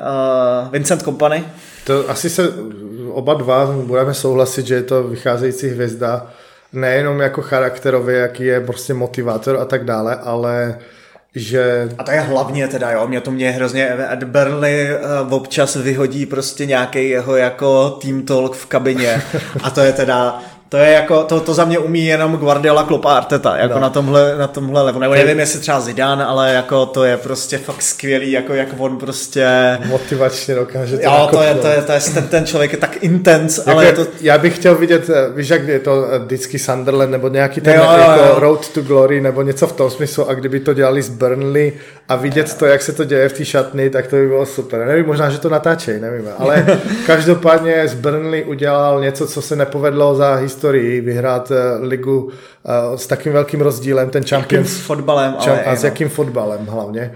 Uh, že je to takový mini Guardiola, poziční fotbal v Burnley, které bylo už historicky nakopávané 4-4-2, urvat to po těm... Ale s anglickýma hráčema docela to tam jo? dělají, jo. To je prostě jako z anglických hráčů, to, proto já mám třeba Eddieho Howa i jeho jako rád, že to jako, že to není tak, že si ukážou na uh, Bills, ale z Španělů a, a tím to jako, jo. a tím prostě začnou hrát dobře na míči, jo, přesně. ale, ale prostě naučí to anglický hráče, což je prostě nutný respektovat. Já si myslím, že mm, bude mít možná i teďka takové, je ten takový otázník, jestli jestli se v, z Burnley v první sezóně uh, projeví to, jaký skvělý trenér on bude, ale protože jeho tým se prakticky rozbije, on tam hodně použil svých uh, nějakých sedm hráčů na hostování, a který ty týmy si možná vemu zpátky, když viděli, jak, co je naučil za tu jednu sezonu, ale mm, bude úplně úžasný sledovat vždycky ten vývoj toho, je to takový ten poziční Arteta, Guardiola, typ trenéra a jeho fotbal se bude asi líbit hodně. No. Já bych ještě chtěl zmínit trenéra Marka Rozeho, který vlastně teďka, jako předtím to byl braná jako ta hvězda, když byl v Gladbachu, pak teda trochu narazil v Dortmundu, ale, ale vlastně jako to jeho vyhazov byl, že vlastně jako ten tým hrál jako docela solidně dobře a on prostě nesouhlasil, jaký hráči se budou dělat s managementem, což jako, jako s Dortmundem je, oni teďka mají, tam Dortmund byl vždycky jako hrozně rozpolcený, že půlka, půlku dělali analyticky a skvěle a druhou půlku prostě sahali po starších eh, úspěšných hráčích, jako je GC a podobně.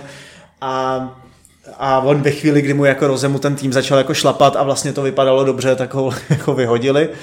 A, a teďka je v Lipsku a, a bude se, čeká, čekáme, co v Lipsku jako vybuduje, jo? Jako zatím to vypadá dobře, teď jsem je tolik neviděl, ale je to znova jako, jako velmi rychlej, dobrý fotbal nahoru, velmi technický a technický ve smyslu, že ty hráči jsou jako na skvělý úrovni, hrajou prostě hodně věcí z jedničky.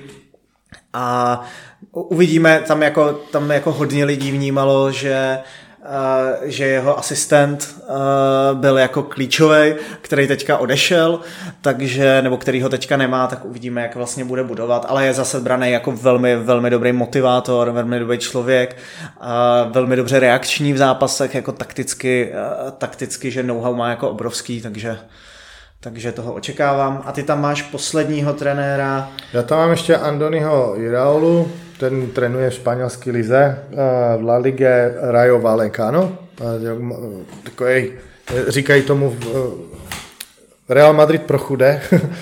a je to madridský tým, ale to je jedno, jako má historii ten tým, spíš jde o toho trenéra, který mm, s tak mm, asi nejnižším rozpočtem, jaký existuje v La Lize, dokázal prostě soutěžit až o a, vlastně jako pohárové účasti teďka momentálně jsou nějaký 6. 7. A Rayo Valkano byl pořád takový jojo tým, které vypadávalo, vrátilo se, zase spadlo, zase zvrátilo. A je to mladý trenér, který úspěšně, stará škola, dá se říct, uh, takové 4-4-2 skoro, ale ten tým je rychlej, pozičně vědí, co mají přesně dělat, je reakční, v přechodové fáze mně se strašně líbí vlastně ta dynamika, kterou tam vytvořil.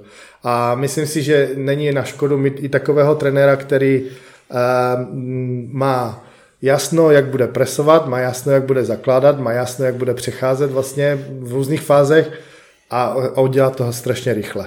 jo, že vlastně uh, uvidíme, jak se mu bude dařit, jestli dostane šanci v anglické lize nebo ne, možná zůstane jako ve Španělsku, ale... Těchto trenérů já už pamatuju ve Španělsku hrozně moc, ale... Jo, jo že nevím, jako... mám, na ně, mám naději v něm. no, jako, jako ježiš, teďka je, teďka myslím je v MLS jeden tenhle ten trenér, který právě vzal že to tenkrát bylo snad San Sebastian nebo nějaký takovýhle tým, vzal ho z druhé ligy, postoupil jo. a hrál prostě úplně jako vlastně revoluční fotbal, ale ty Španělé jsou prostě strašně blbě přenositelný. Mm. Jo, že Uvidíme, jako, jako je nějaký vlastně mm. jako top trenér kromě Guardioli Španěl?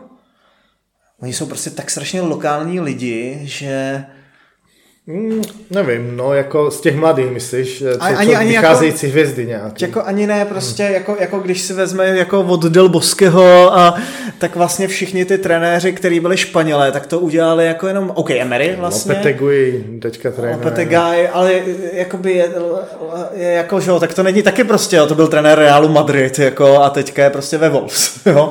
Jako, no, jako, si trošku to, ale... Možná ten Emery, před... ale jako vlastně to ty Španělé moc nedávají, jako mimo, jo. Uh, Luis Enrique prostě taky jako vlastně Barcelona, španělská repre a, a nikde, jo, jako, ne, já nevím, ale jsem na to zvědavý. No, španělský mluvící trenéry to nemají úplně lehké, protože jsou až moc jako fixovaní i stylem a i... A Španělé jsou hodně lokální prostě Lokální, obecně, přesně jako tím lidi. životním stylem a tak, oni se moc nechce asi, já nevím, ale uh, možná Nejsou právě ty noví trenéři, kteří teďka vycházejí v, anglické, v španělské lize, jak je například Iraola, tak eh, budou ty takové progresivnější, co se dostanou vlastně i do Anglicka. No. To, je to možný, doufejme, no. že dostane. No. Může to být i to, že... se taky o něm v smyslu Tottenhamu, ale to už bylo hodně trenérů, co se uh, Tottenham vzpomínal, uh, tak uvidíme. Tak jo, my děkujeme za pozornost, uh, doufám, že jste doposlouchali až do, do konce a budeme se těšit příště. Na zdraví Jakub Dobijáš. David Rác, děkujeme.